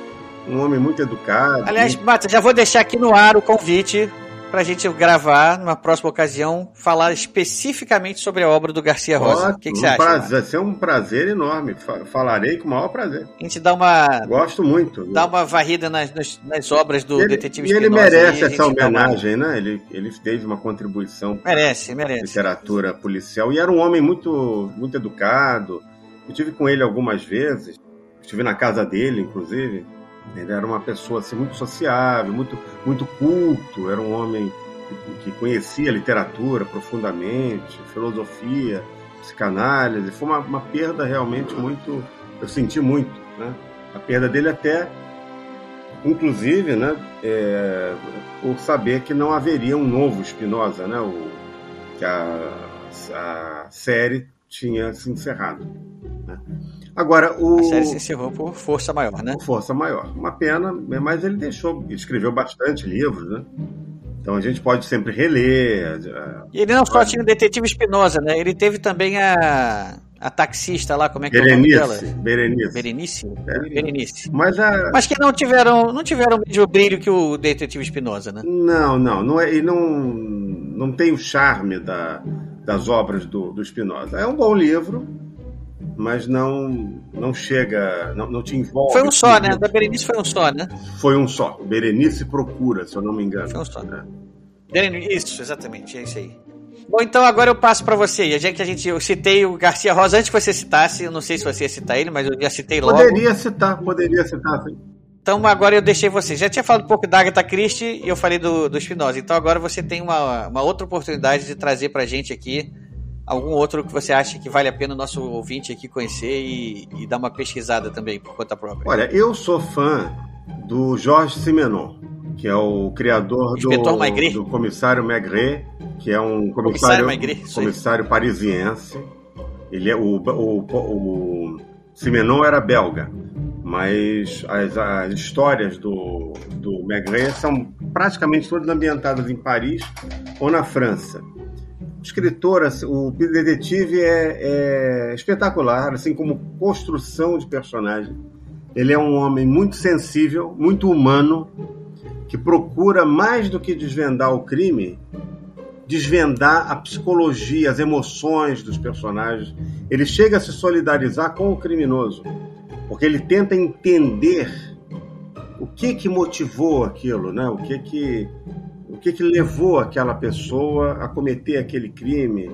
E ele segue muito essa intuição com base nas impressões que ele vai colhendo, conversando com os suspeitos, as testemunhas, ele vai formando uma, uma um painel, eu acho, da, da investigação muito com base nisso.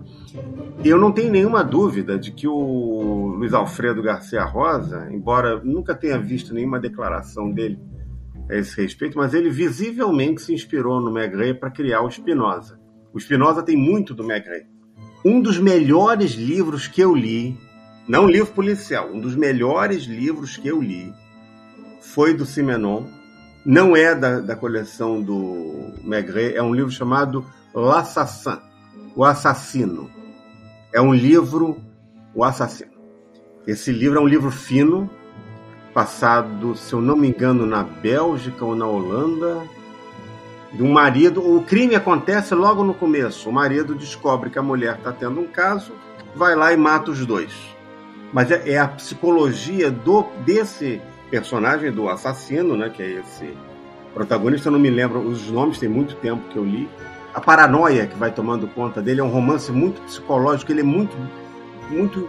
Eu vi muita coisa de Dostoiévski nesse livro. É um livro fantástico é uma obra assim que você fica arrebatado. Ele é um livro fino, assim, não é um livro muito extenso. Você não desgruda, porque tem um todo, todo um clima psicológico pesado ali, muito interessante. Né? O personagem ele vai enlouquecendo à medida que a, a trama vai avançando. É um livro espetacular. O Simenon foi um escritor fantástico, ele tinha uma qualidade. O Renato mencionou há pouco uma coisa que eu com a qual eu concordo, embora muitas vezes eu não seja totalmente adepto, mas eu vou corrigir isso, que é a concisão, que é uma qualidade do bom escritor. Você poder contar, em poucas palavras, aquilo que ah, você pode ser tentado a contar em muitas. Você pode contar em menos, melhor. Né? E o Simenon tinha isso.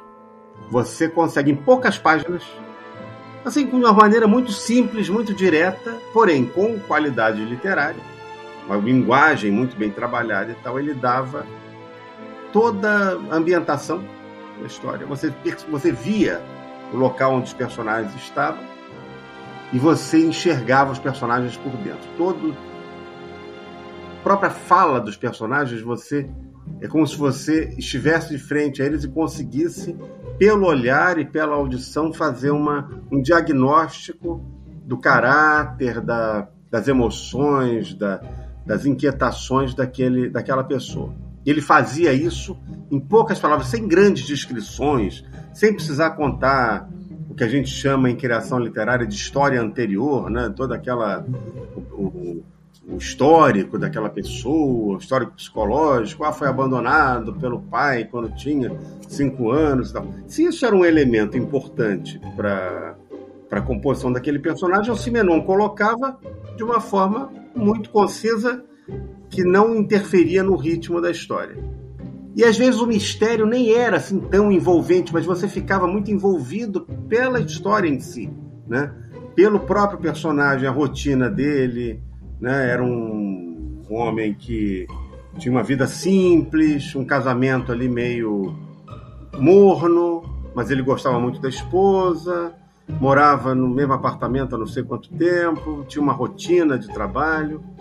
Então era uma, é, é, é uma coleção que, que vale a pena ser lida. Assim, os livros dele, eu não sei quem é que está publicando, uma época era LPM, livros de bolso, mas depois os livros foram destratados, eu não sei por que razão. Acho que o contrato terminou e uma das partes não se sentiu animada a renovar, não sei os, os bastidores mas eles estão disponíveis aí nos sebos, estante virtual. É, o, inclusive, eu acho que o Assassino, que não é do Maigret, é um dos livros. Esse vocês têm que ler. Esse livro é fantástico, é arrebatador. Vou comprar amanhã. Faz favor. Eu não estava esperando o momento para falar essa frase, vou comprar amanhã. Você lê nessa geringonça digital aí, como é que chama isso? No Kindle. Kindle, né? Aí você pode comprar agora, até. Não precisa esperar amanhã. Eu falo vou comprar amanhã porque eu vou esperar a livraria abrir. Eu sou jurássico, eu falei no papel. Ah, é tão bom o livro em papel, você pega, não precisa ficar pois é. preocupado, né? Como todo livro, você cheira o livro, né? Isso aí. E não sebo, aquele cheirinho de sebo. É, não, eu adoro, né? Eu, tenho, eu acho que eu não fico gripado há anos, que eu, eu, de tanto ácaro que eu aspirei, foram criando, foram reforçando meu sistema imunológico enfim, aí você falou no, no outro, outro escritor que você quer, né? Isso, vamos citar mais um aí pra gente depois partir pra reta final aí. Olha, um escritor que eu, que eu li. Deixa eu, deixa eu pensar aqui, porque são tantos. Como é que eu vou, eu vou imaginar um e eleger um?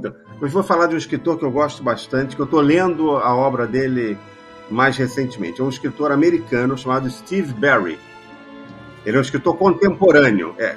As, as obras dele têm sempre uma relação com um segredo da antiguidade, uma coisa do passado. Então ele tem, por exemplo, a Profecia Romanov, que é um livro que.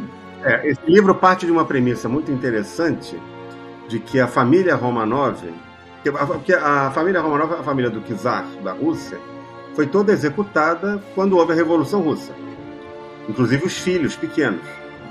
Uhum. A premissa desse livro é que um dos filhos teria sobrevivido e teria fugido da Rússia e, e continuado a dinastia. No, no, na trama, houve lá, não me lembro exatamente o que aconteceu, que caiu o governo, enfim, houve um plebiscito e a maioria dos russos optou pelo retorno à monarquia e que seria um parente mais próximo da família Romanov que deveria ocupar o trono.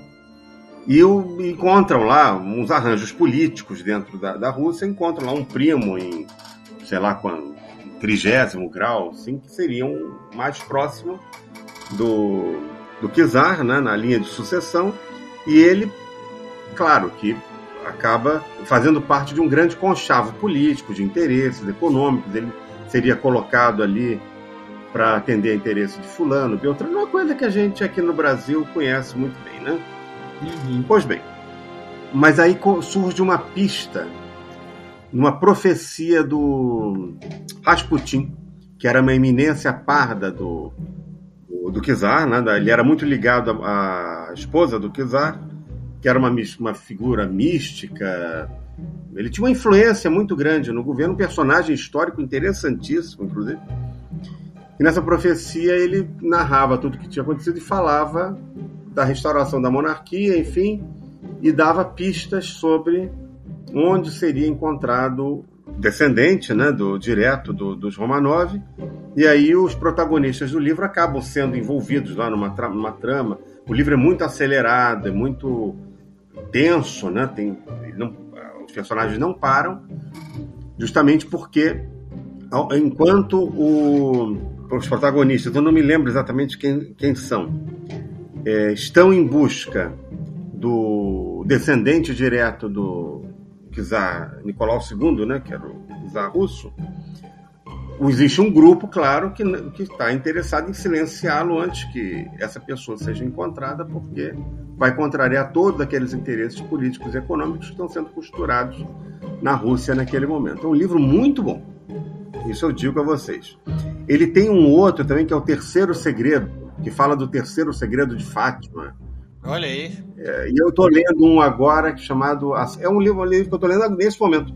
A Sala de Âmbar.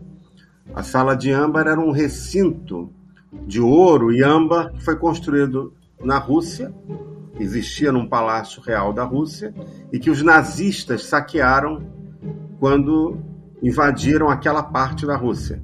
Eles levaram para Berlim e essa e essa a sala foi desmontada e, e, os detalhes da sala desapareceram. Quer dizer, todo, tudo aquilo que tinha sido pilhado, ele desapareceu. Aí eu não posso contar mais porque eu estou mais ou menos no começo do livro. Eu sei que a, ju, uma, a protagonista é uma juíza que é filha de um preso, um, um, um prisioneiro de um campo de concentração que por alguma razão foi libertado ou fugiu. Aí isso ainda vai ser explicado ao longo da história, mas o livro já me prendeu. Inclusive, quando eu terminar a gravação desse podcast, eu vou é, voltar a essa leitura. Um livro muito bom. Opa, ele, esse autor é bom. Agora, ele tem uns livros que é são protagonizados por um detetive, que é tipo um detetive. Esses eu já achei meio.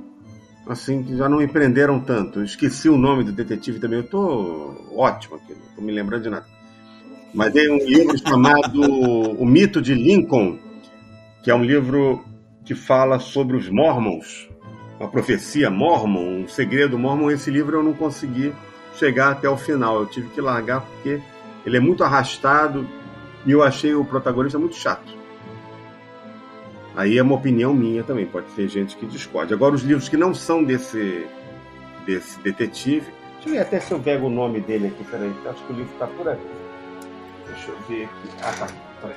Guardem aí só um instantinho, eu vou pegar. Deixa eu... Sem, sem problema. aberto aqui, é esse livro aqui.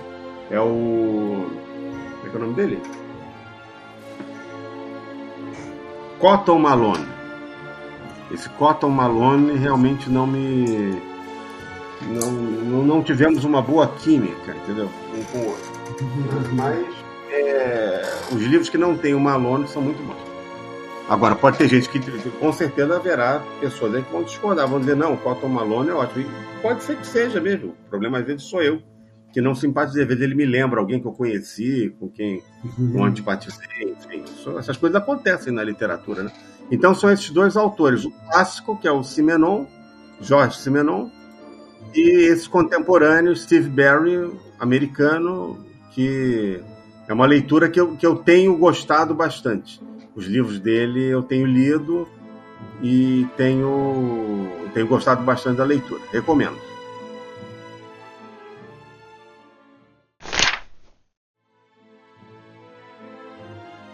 Bom, então, senhores, como eu falei que estava indo para a reta final, eu vou pedir. O Mata deu aqui já algumas dicas de livros.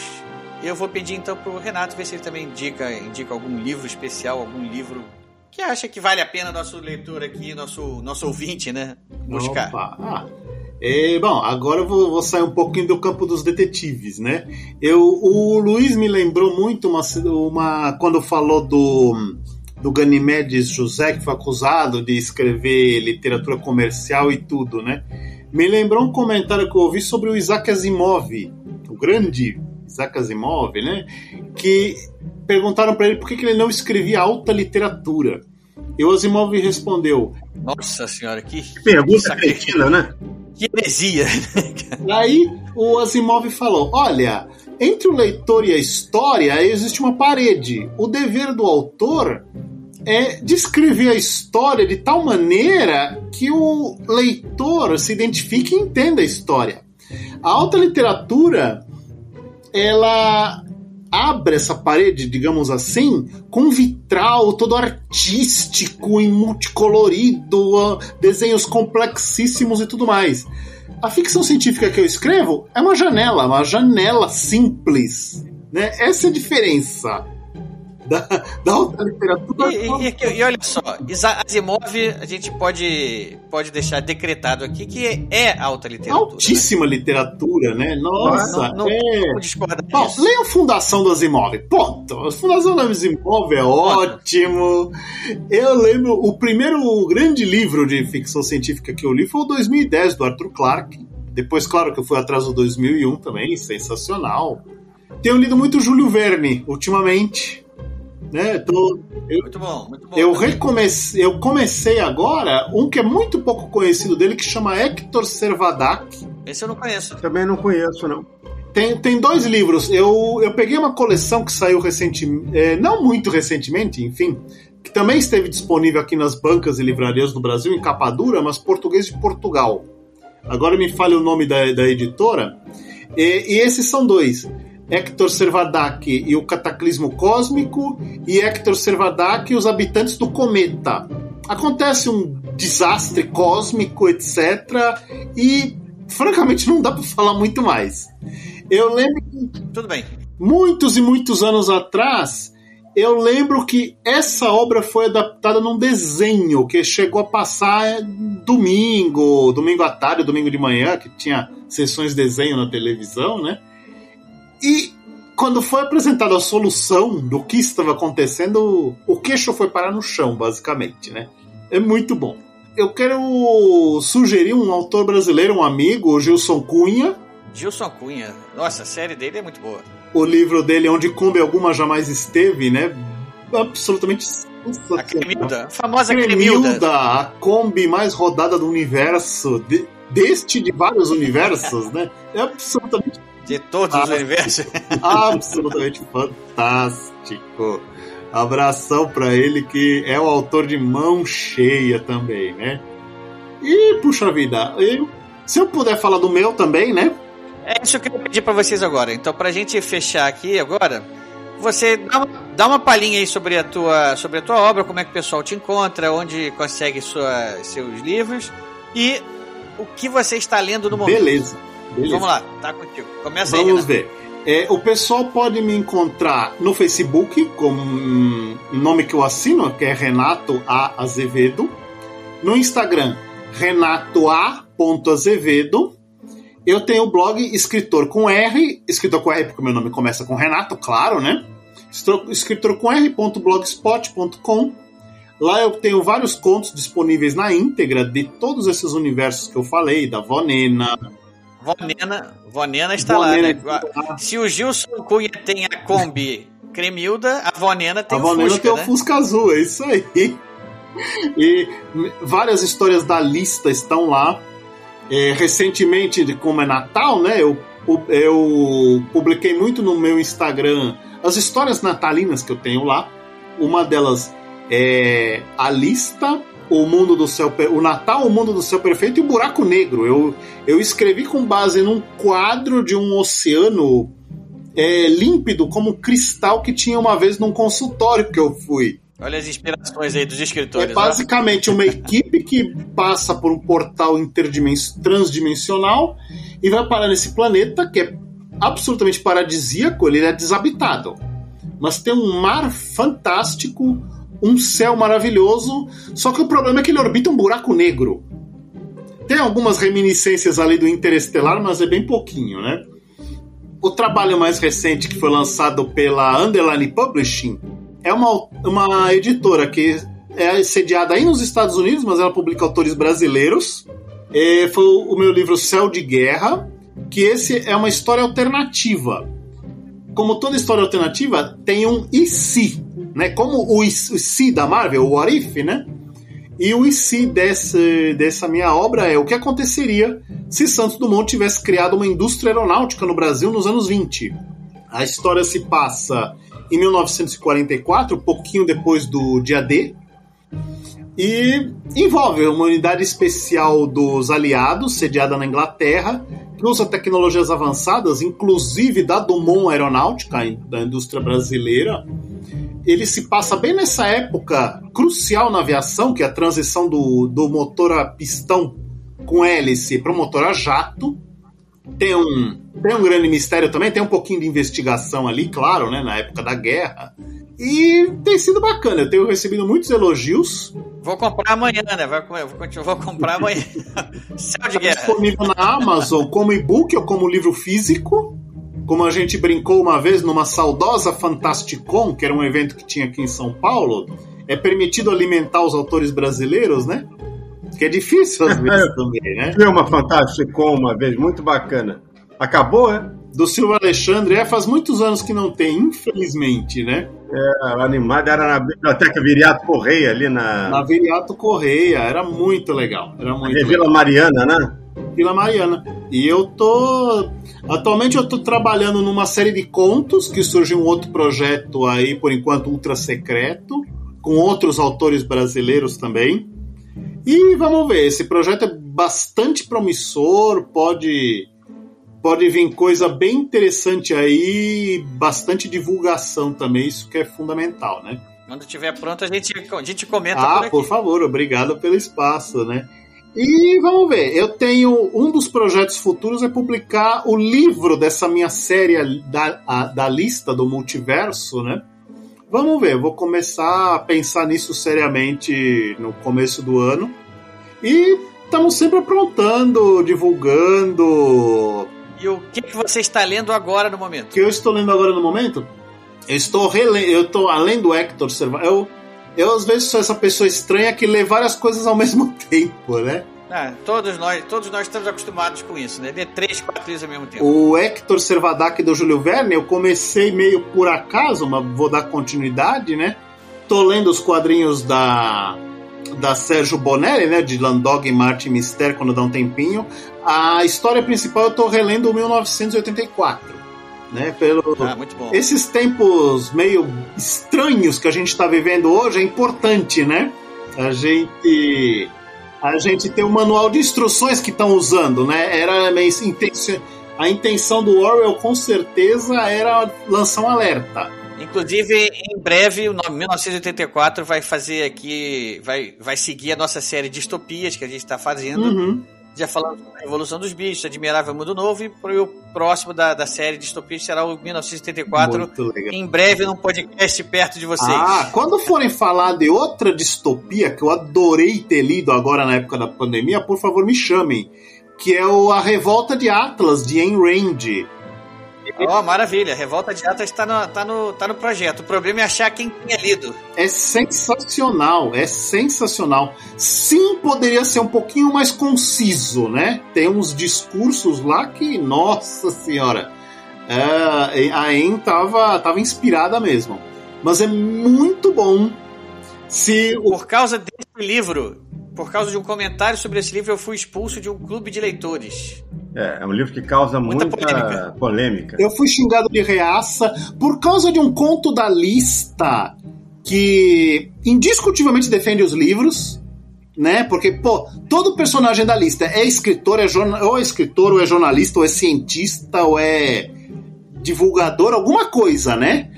E por causa de um conto da lista que é meio que é distópico também, e ele leva a toda essa história do carnaval, da bagunça e violência que aparece no carnaval a extremos, porque nesse mundo o carnaval virou praticamente uma guerra civil e o alvo da turba são os livros.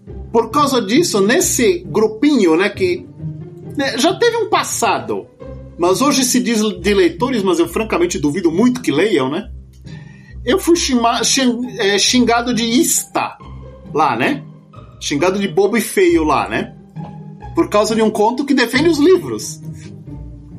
coisas, coisas do mundo, né? Coisas de quem usa o, o 84 como manual de instruções, né? Mas voltando a Rand é sensacional. Quem viveu os anos 80, aqueles planos econômicos malucos e tudo mais, a Ayn Rand nesse livro a Revolta de Atlas, que é de 1957, ela descreve um plano econômico que tem congelamento de preços e salários, tem um monte de outras ideias malucas, que é bom a gente nem falar muito, senão alguém pode acabar querendo implementar, né? Mas é, é um livro bem bacana, eu gostei muito. Mata, sua vez então, Mata. Fala pra gente aí como o pessoal te encontra, quais são os seus, os seus projetos aí atuais e o que, que você está lendo agora.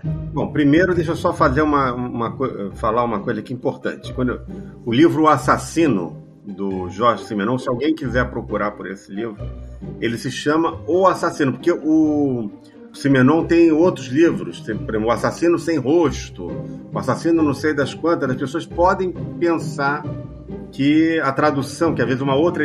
Isso é comum, às vezes um, uma, uma, determinada editora faz uma outra tradução do título e coloca, acrescenta alguma coisa.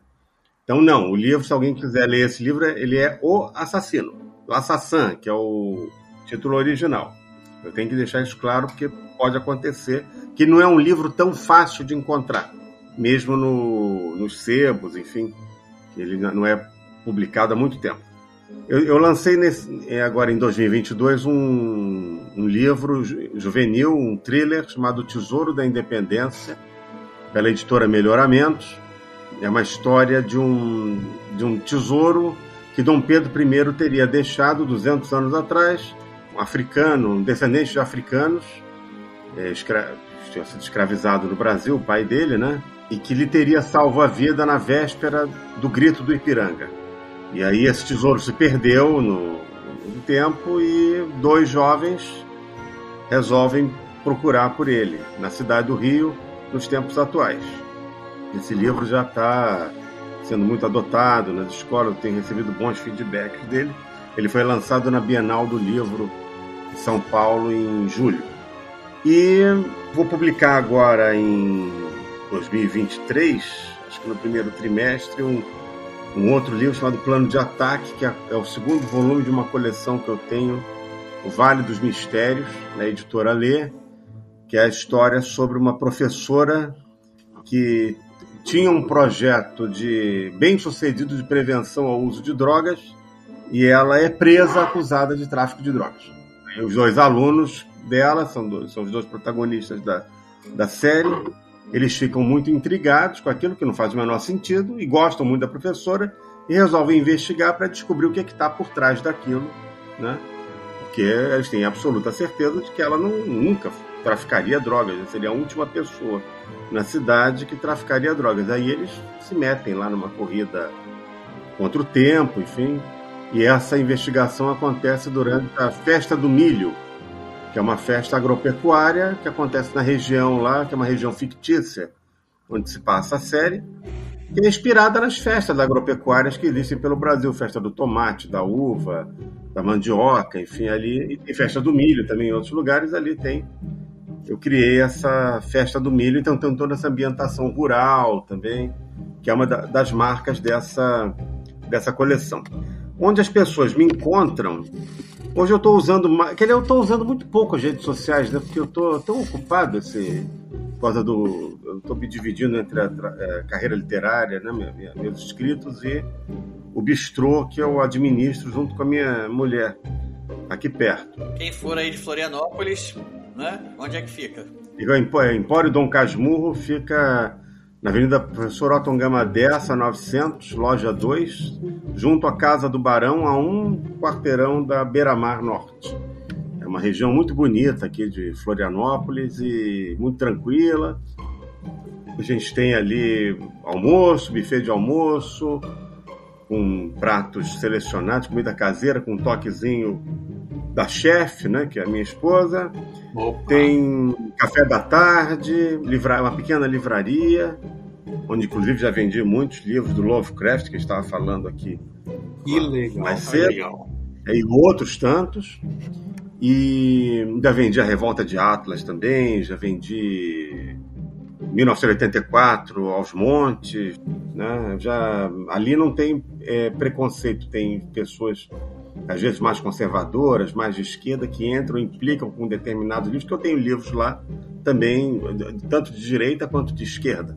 Eu falo, uhum. aqui é um ambiente Como democrático. deveria ser, né? Como deveria ser. Isso aí, livro, é... não, livro não tem cor, é livro. Ponto. Uma vez uma pessoa empombou comigo quando eu disse, falei, olha, vou te dar uma dica. Eu, eu, aí eu peguei a Política de Aristóteles, que é um livro que todo mundo deveria ler. É, é a melhor explicação de democracia que já foi dada é a, a, é a teoria aristotélica. E ele resume muito bem isso nesse livro. Aí eu peguei esse livro, olha, esse livro eu nem vou te vender, eu vou te dar esse livro para você ler. Para você entender o meu ponto de vista sobre democracia. É o ponto de vista de Aristóteles. Essa correria que eu tô, eu tô mais no Instagram. Então tem o meu Instagram que é o Luiz, é Luiz com S, e mata com dois T's. Luiz.eduardo.mata. É só me, me, me, seguir lá, eu sigo de volta, se for o caso.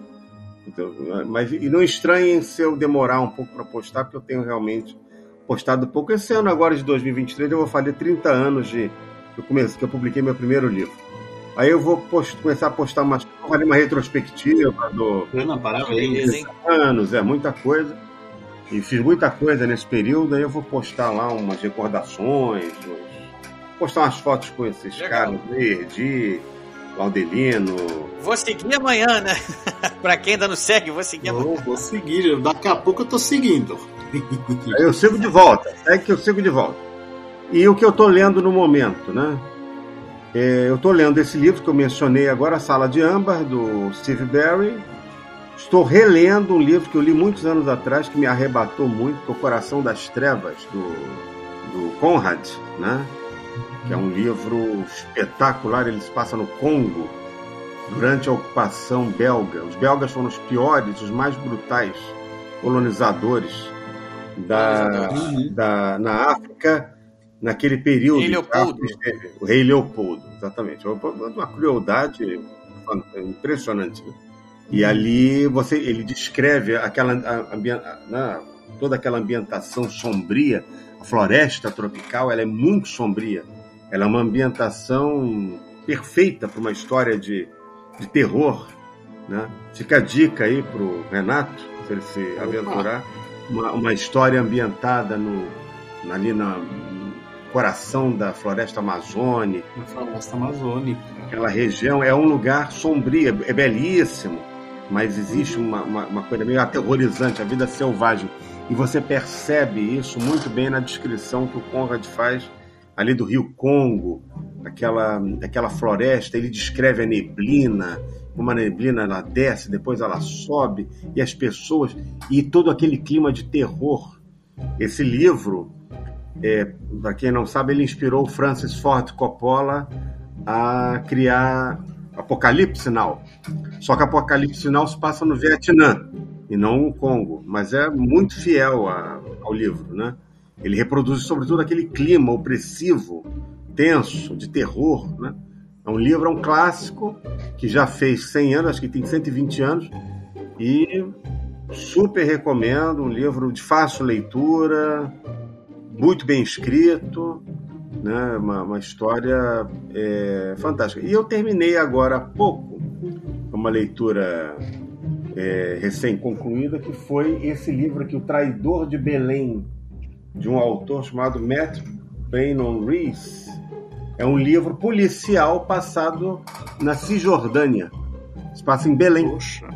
Não Belém do Pará, mas a Belém né, é, bíblica, né? só que contemporânea. É um livro passado na, naquela. Então, o autor ele foi correspondente em Israel durante muitos anos, conheceu bem aquela região e ele reproduz fidelidade assim incrível, né?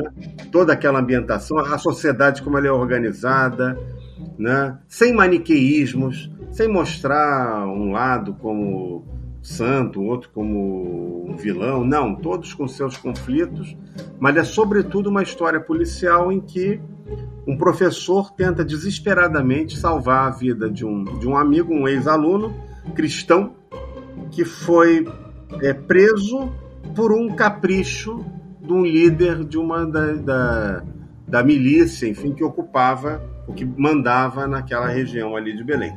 Ele quer fazer justiça, quer salvar o amigo, né? E é um livro muito bom, muito bem escrito, uma história que prende a atenção e a gente aprende muita coisa sobre a vida naquela parte do mundo sem esse maniqueísmo da, da, da mídia ou do cinema americano, né? que muitas vezes tenta nos, nos mostrar uma, uma, uma, uma, realidade simplória para um pro, problema que é muito complexo. Qual é o nome do livro mesmo, Luiz? É O Traidor de Belém. O Traidor de Belém. Ele está esgotado, eu acho que ele não. Ele já foi publicado já tem uns 15 anos, se eu não me engano. Mas vocês vão encontrar nos sebos. Eu, eu encontrei por um acaso, eu estava fazendo minha caminhada aqui na Beira-Mar Norte, aqui em Florianópolis, num domingo, e eu achei ali na, de um vendedor de livros. Ali eles fazem uma feirinha, tem artesanato, tem algumas comidinhas assim, artesanais, enfim, tem um, um senhor ali que vende livros, é uma, uma tenda, né? E aí eu sempre paro para ver. Aí esse livro me chamou a atenção, eu levei. Foi um dinheiro muito bem investido. Muitíssimo bem investido. Esses três livros são dicas quentes. Podem ler sem medo. Eu vou, eu vou fechar com as minhas leituras atuais. Eu também estou lendo. Tô lendo três livros atualmente. O livro atual aqui que eu estou aqui do meu lado é o Contra Toda a Censura do Gustavo Maltache, que já esteve aqui com a gente também. Opa, esse tá na minha lista, eu preciso comprar. Esse é imperdível, é um, tra um tratado sobre, sobre liberdade de expressão, tá, né? tá? O título aí já é autoexplicativo. Uhum. Uma discussão, um debate extremamente atual, extremamente importante, necessário por esses tempos Absolutamente que estamos vivendo, essencial, de, é de censura que não está nem mais velada, já é uma censura já mais escancarada mesmo, né? Uhum. E muitas vezes por pessoas que dizem defender a democracia, né? Isso é o que é o mais. Exatamente. É... Pois é, esse é que é o pior, esse é que é o mais, mais cruel dessa situação, mais perverso. É que a, a defesa da censura em nome da democracia. É, é isso é. Que eu respeito, eu respeito muito mais uma pessoa que diz assim, não, eu sou a favor de que censure mesmo, e assume a sua posição, não fica. O pior que falam, os livros venceram. Mas pergunta para esses o que, que eles acham do próprio Lovecraft, de Monteiro Lobato, do Salman Rushdie, que sofreu agora um atentado, né? Da, da, da J.K. Rowling, da própria Ayn Rand. Pergunta para eles, esse pessoalzinho que fala que os livros venceram, o que, que eles acham desses autores? Mas eles, têm, mas eles têm o direito de não gostar. Agora, você não pode interditar, você não pode interditar o acesso aos livros. Não querer que mais ninguém leia, né? É absurdo. É, não, isso é absurdo. É inaceitável. Isso aí é queimar. É, é você virtualmente queimar, queimar livro. livro. É queimar livro. E a gente já viu na história, né, que o, o quem é que teve, quem é que isso teve aí essa iniciativa contra. de queimar livros e aonde se levou, né? É. Aonde isso chegou. É verdade. Não, isso não é nazismo, nazismo foi isso aí. Os métodos, os métodos podem mudar, mas o, o conceito continua o mesmo, né? É como os cancelamentos. Os cancelamentos nada mais são do que linchamentos, né, mas tem o objetivo de, de eliminar aquela pessoa, só que moralmente. O linchamento, que é amplamente praticado no Brasil ainda, o linchamento físico, é pro, o objetivo é você humilhar e matar aquela pessoa, se possível. E o linchamento, o cancelamento é um linchamento moral que tem também esse objetivo. Ele, isso demonstra o quão pouco nós evoluímos enquanto sociedade. É uma coisa que é me deixa muito triste. Uma coisa que vocês nunca vão me ver na vida é participando de um linchamento ou de um cancelamento. Desde que vocês me virem fazendo isso, e, e podem mandar internar porque enlouqueceu, entendeu?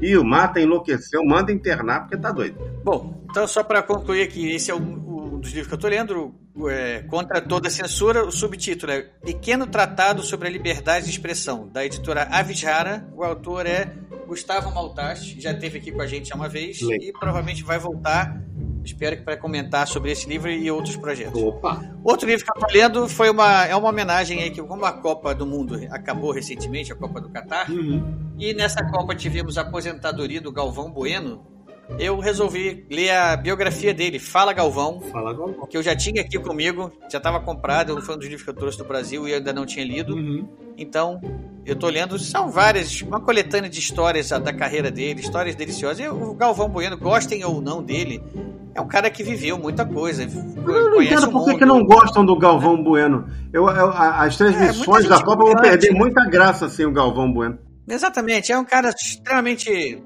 competente, conhece o que está falando, sabe de tudo que vários esportes. E é, e é um cara, é um contador de histórias. Ele sabe, o livro dele é escrito por ele mesmo, por outro agora que eu esqueci o nome. E várias histórias super saborosas desde o início da carreira dele. Tô, eu tô curtindo a leitura. Isso tá, é bem, tá bem bacana. Legal. E o outro livro que eu tô lendo é um livrinho da coleção Azuco, é, Nas Margens do Reno. Essa coleção Azuco é uma coleção muito interessante sobre vários imigrantes, né, normalmente brasileiros que estão indo morar em outros países do mundo. Até por isso até que eu me, me identifiquei com a coleção.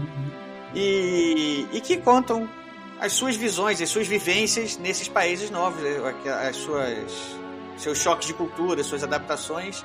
São livros também pequenos, como se fossem pequenos contos, assim também. Os livros em si não, não, não são muito longos. Enfim, é, é, um livrinho dessa coleção que eu tenho lido também, que, se fala, que fala sobre imigrante brasileiro que foi para a Alemanha, já na década, se agora se eu não me engano, é década de 80 que ele foi para lá já, então já tem um tempinho e eu tô curtindo também essa, essa, essa, essa série. Eu já li os livros sobre a Ucrânia, já li o livro sobre a Rússia, já li o livro sobre a Turquia, já li o livro sobre a China e agora eu tô nesse que é sobre a Alemanha. Muito bom. Que legal essa coleção, não conhecia não. Quem é que publica? Editora Azuco. A-Z-U-C-O. Procure. São livrinhos pequenos, Mata. Vale a pena você ter no teu empório. Tem a cara do seu empório porque são livrinhos muito gostosinhos de ler, assim, são bem pequenininhos, quase praticamente livro de bolso. Ah. E tem essa pegada assim mais, mais interessante, assim, bem é um cultural. Tema interessante, assim, né? bem, é. As pessoas gostam de ler esse tipo de. De, é, de é, é turismo. Assim. Você está fazendo turismo, é. você está fazendo turismo através das palavras das pessoas que estão que imigraram, que viveram naquele país, aquela sociedade, aquele lugar de perto, né? É e deixaram suas impressões por escrito e aí a gente se aproveita das impressões dos outros para a gente também poder conhecer um pouco, né, sem estar tá lá, né? Deve ser muito interessante, deve ser a pessoa conhecendo aquele lugar novo, né, que é novo também para ela, né? Então ela vai nos apresentando o é. seu ponto de vista. Que legal. É exatamente isso. Que legal. É a história, uma, uma, uma, editora que está fazendo esse trabalho aí bem bacana. Eu acho que vale a pena conhecer essa coleção, sim. Vem mais por aí. Muito bacana. Enfim, senhores, agradeço muito a participação de vocês aí. mais uma vez, Renato, primeira vez, Mata é da casa já, Mata tá aqui sempre que quiser. Inclusive já tenho novos projetos aqui pra gente falar. Já saiu um novo aqui agora pra gente falar, né, sobre o inspetor Espinosa, o detetive Espinosa. Vamos, vamos para Delegado vamos dar mais isso aí, Mata. Opa. Delegado, Delegado Espinosa, detetive. Delegado Espinosa do Garcia Rosa, a gente vai, vamos tramar isso aí nos bastidores pra gente trazer esse tema aí Vamos sim, vai ser um prazer. Eu vou Legal, participarei legal. com o maior prazer. Senhores, muito obrigado. Muito obrigado. Até a próxima. Espero voltar logo. Tô aguardando o convite. Voltará. Eu também gostei muito de estar aqui novamente. Muito obrigado. Muito obrigado. Então é isso aí, senhores. E eu sou Ricardo Erdi e esse é o podcast Ghostwriter encerrando.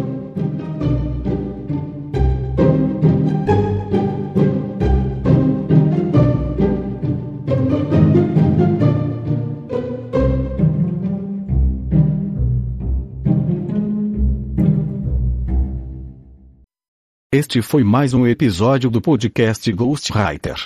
Apresentado por Ricardo Erdim e editado por Rafael Modena.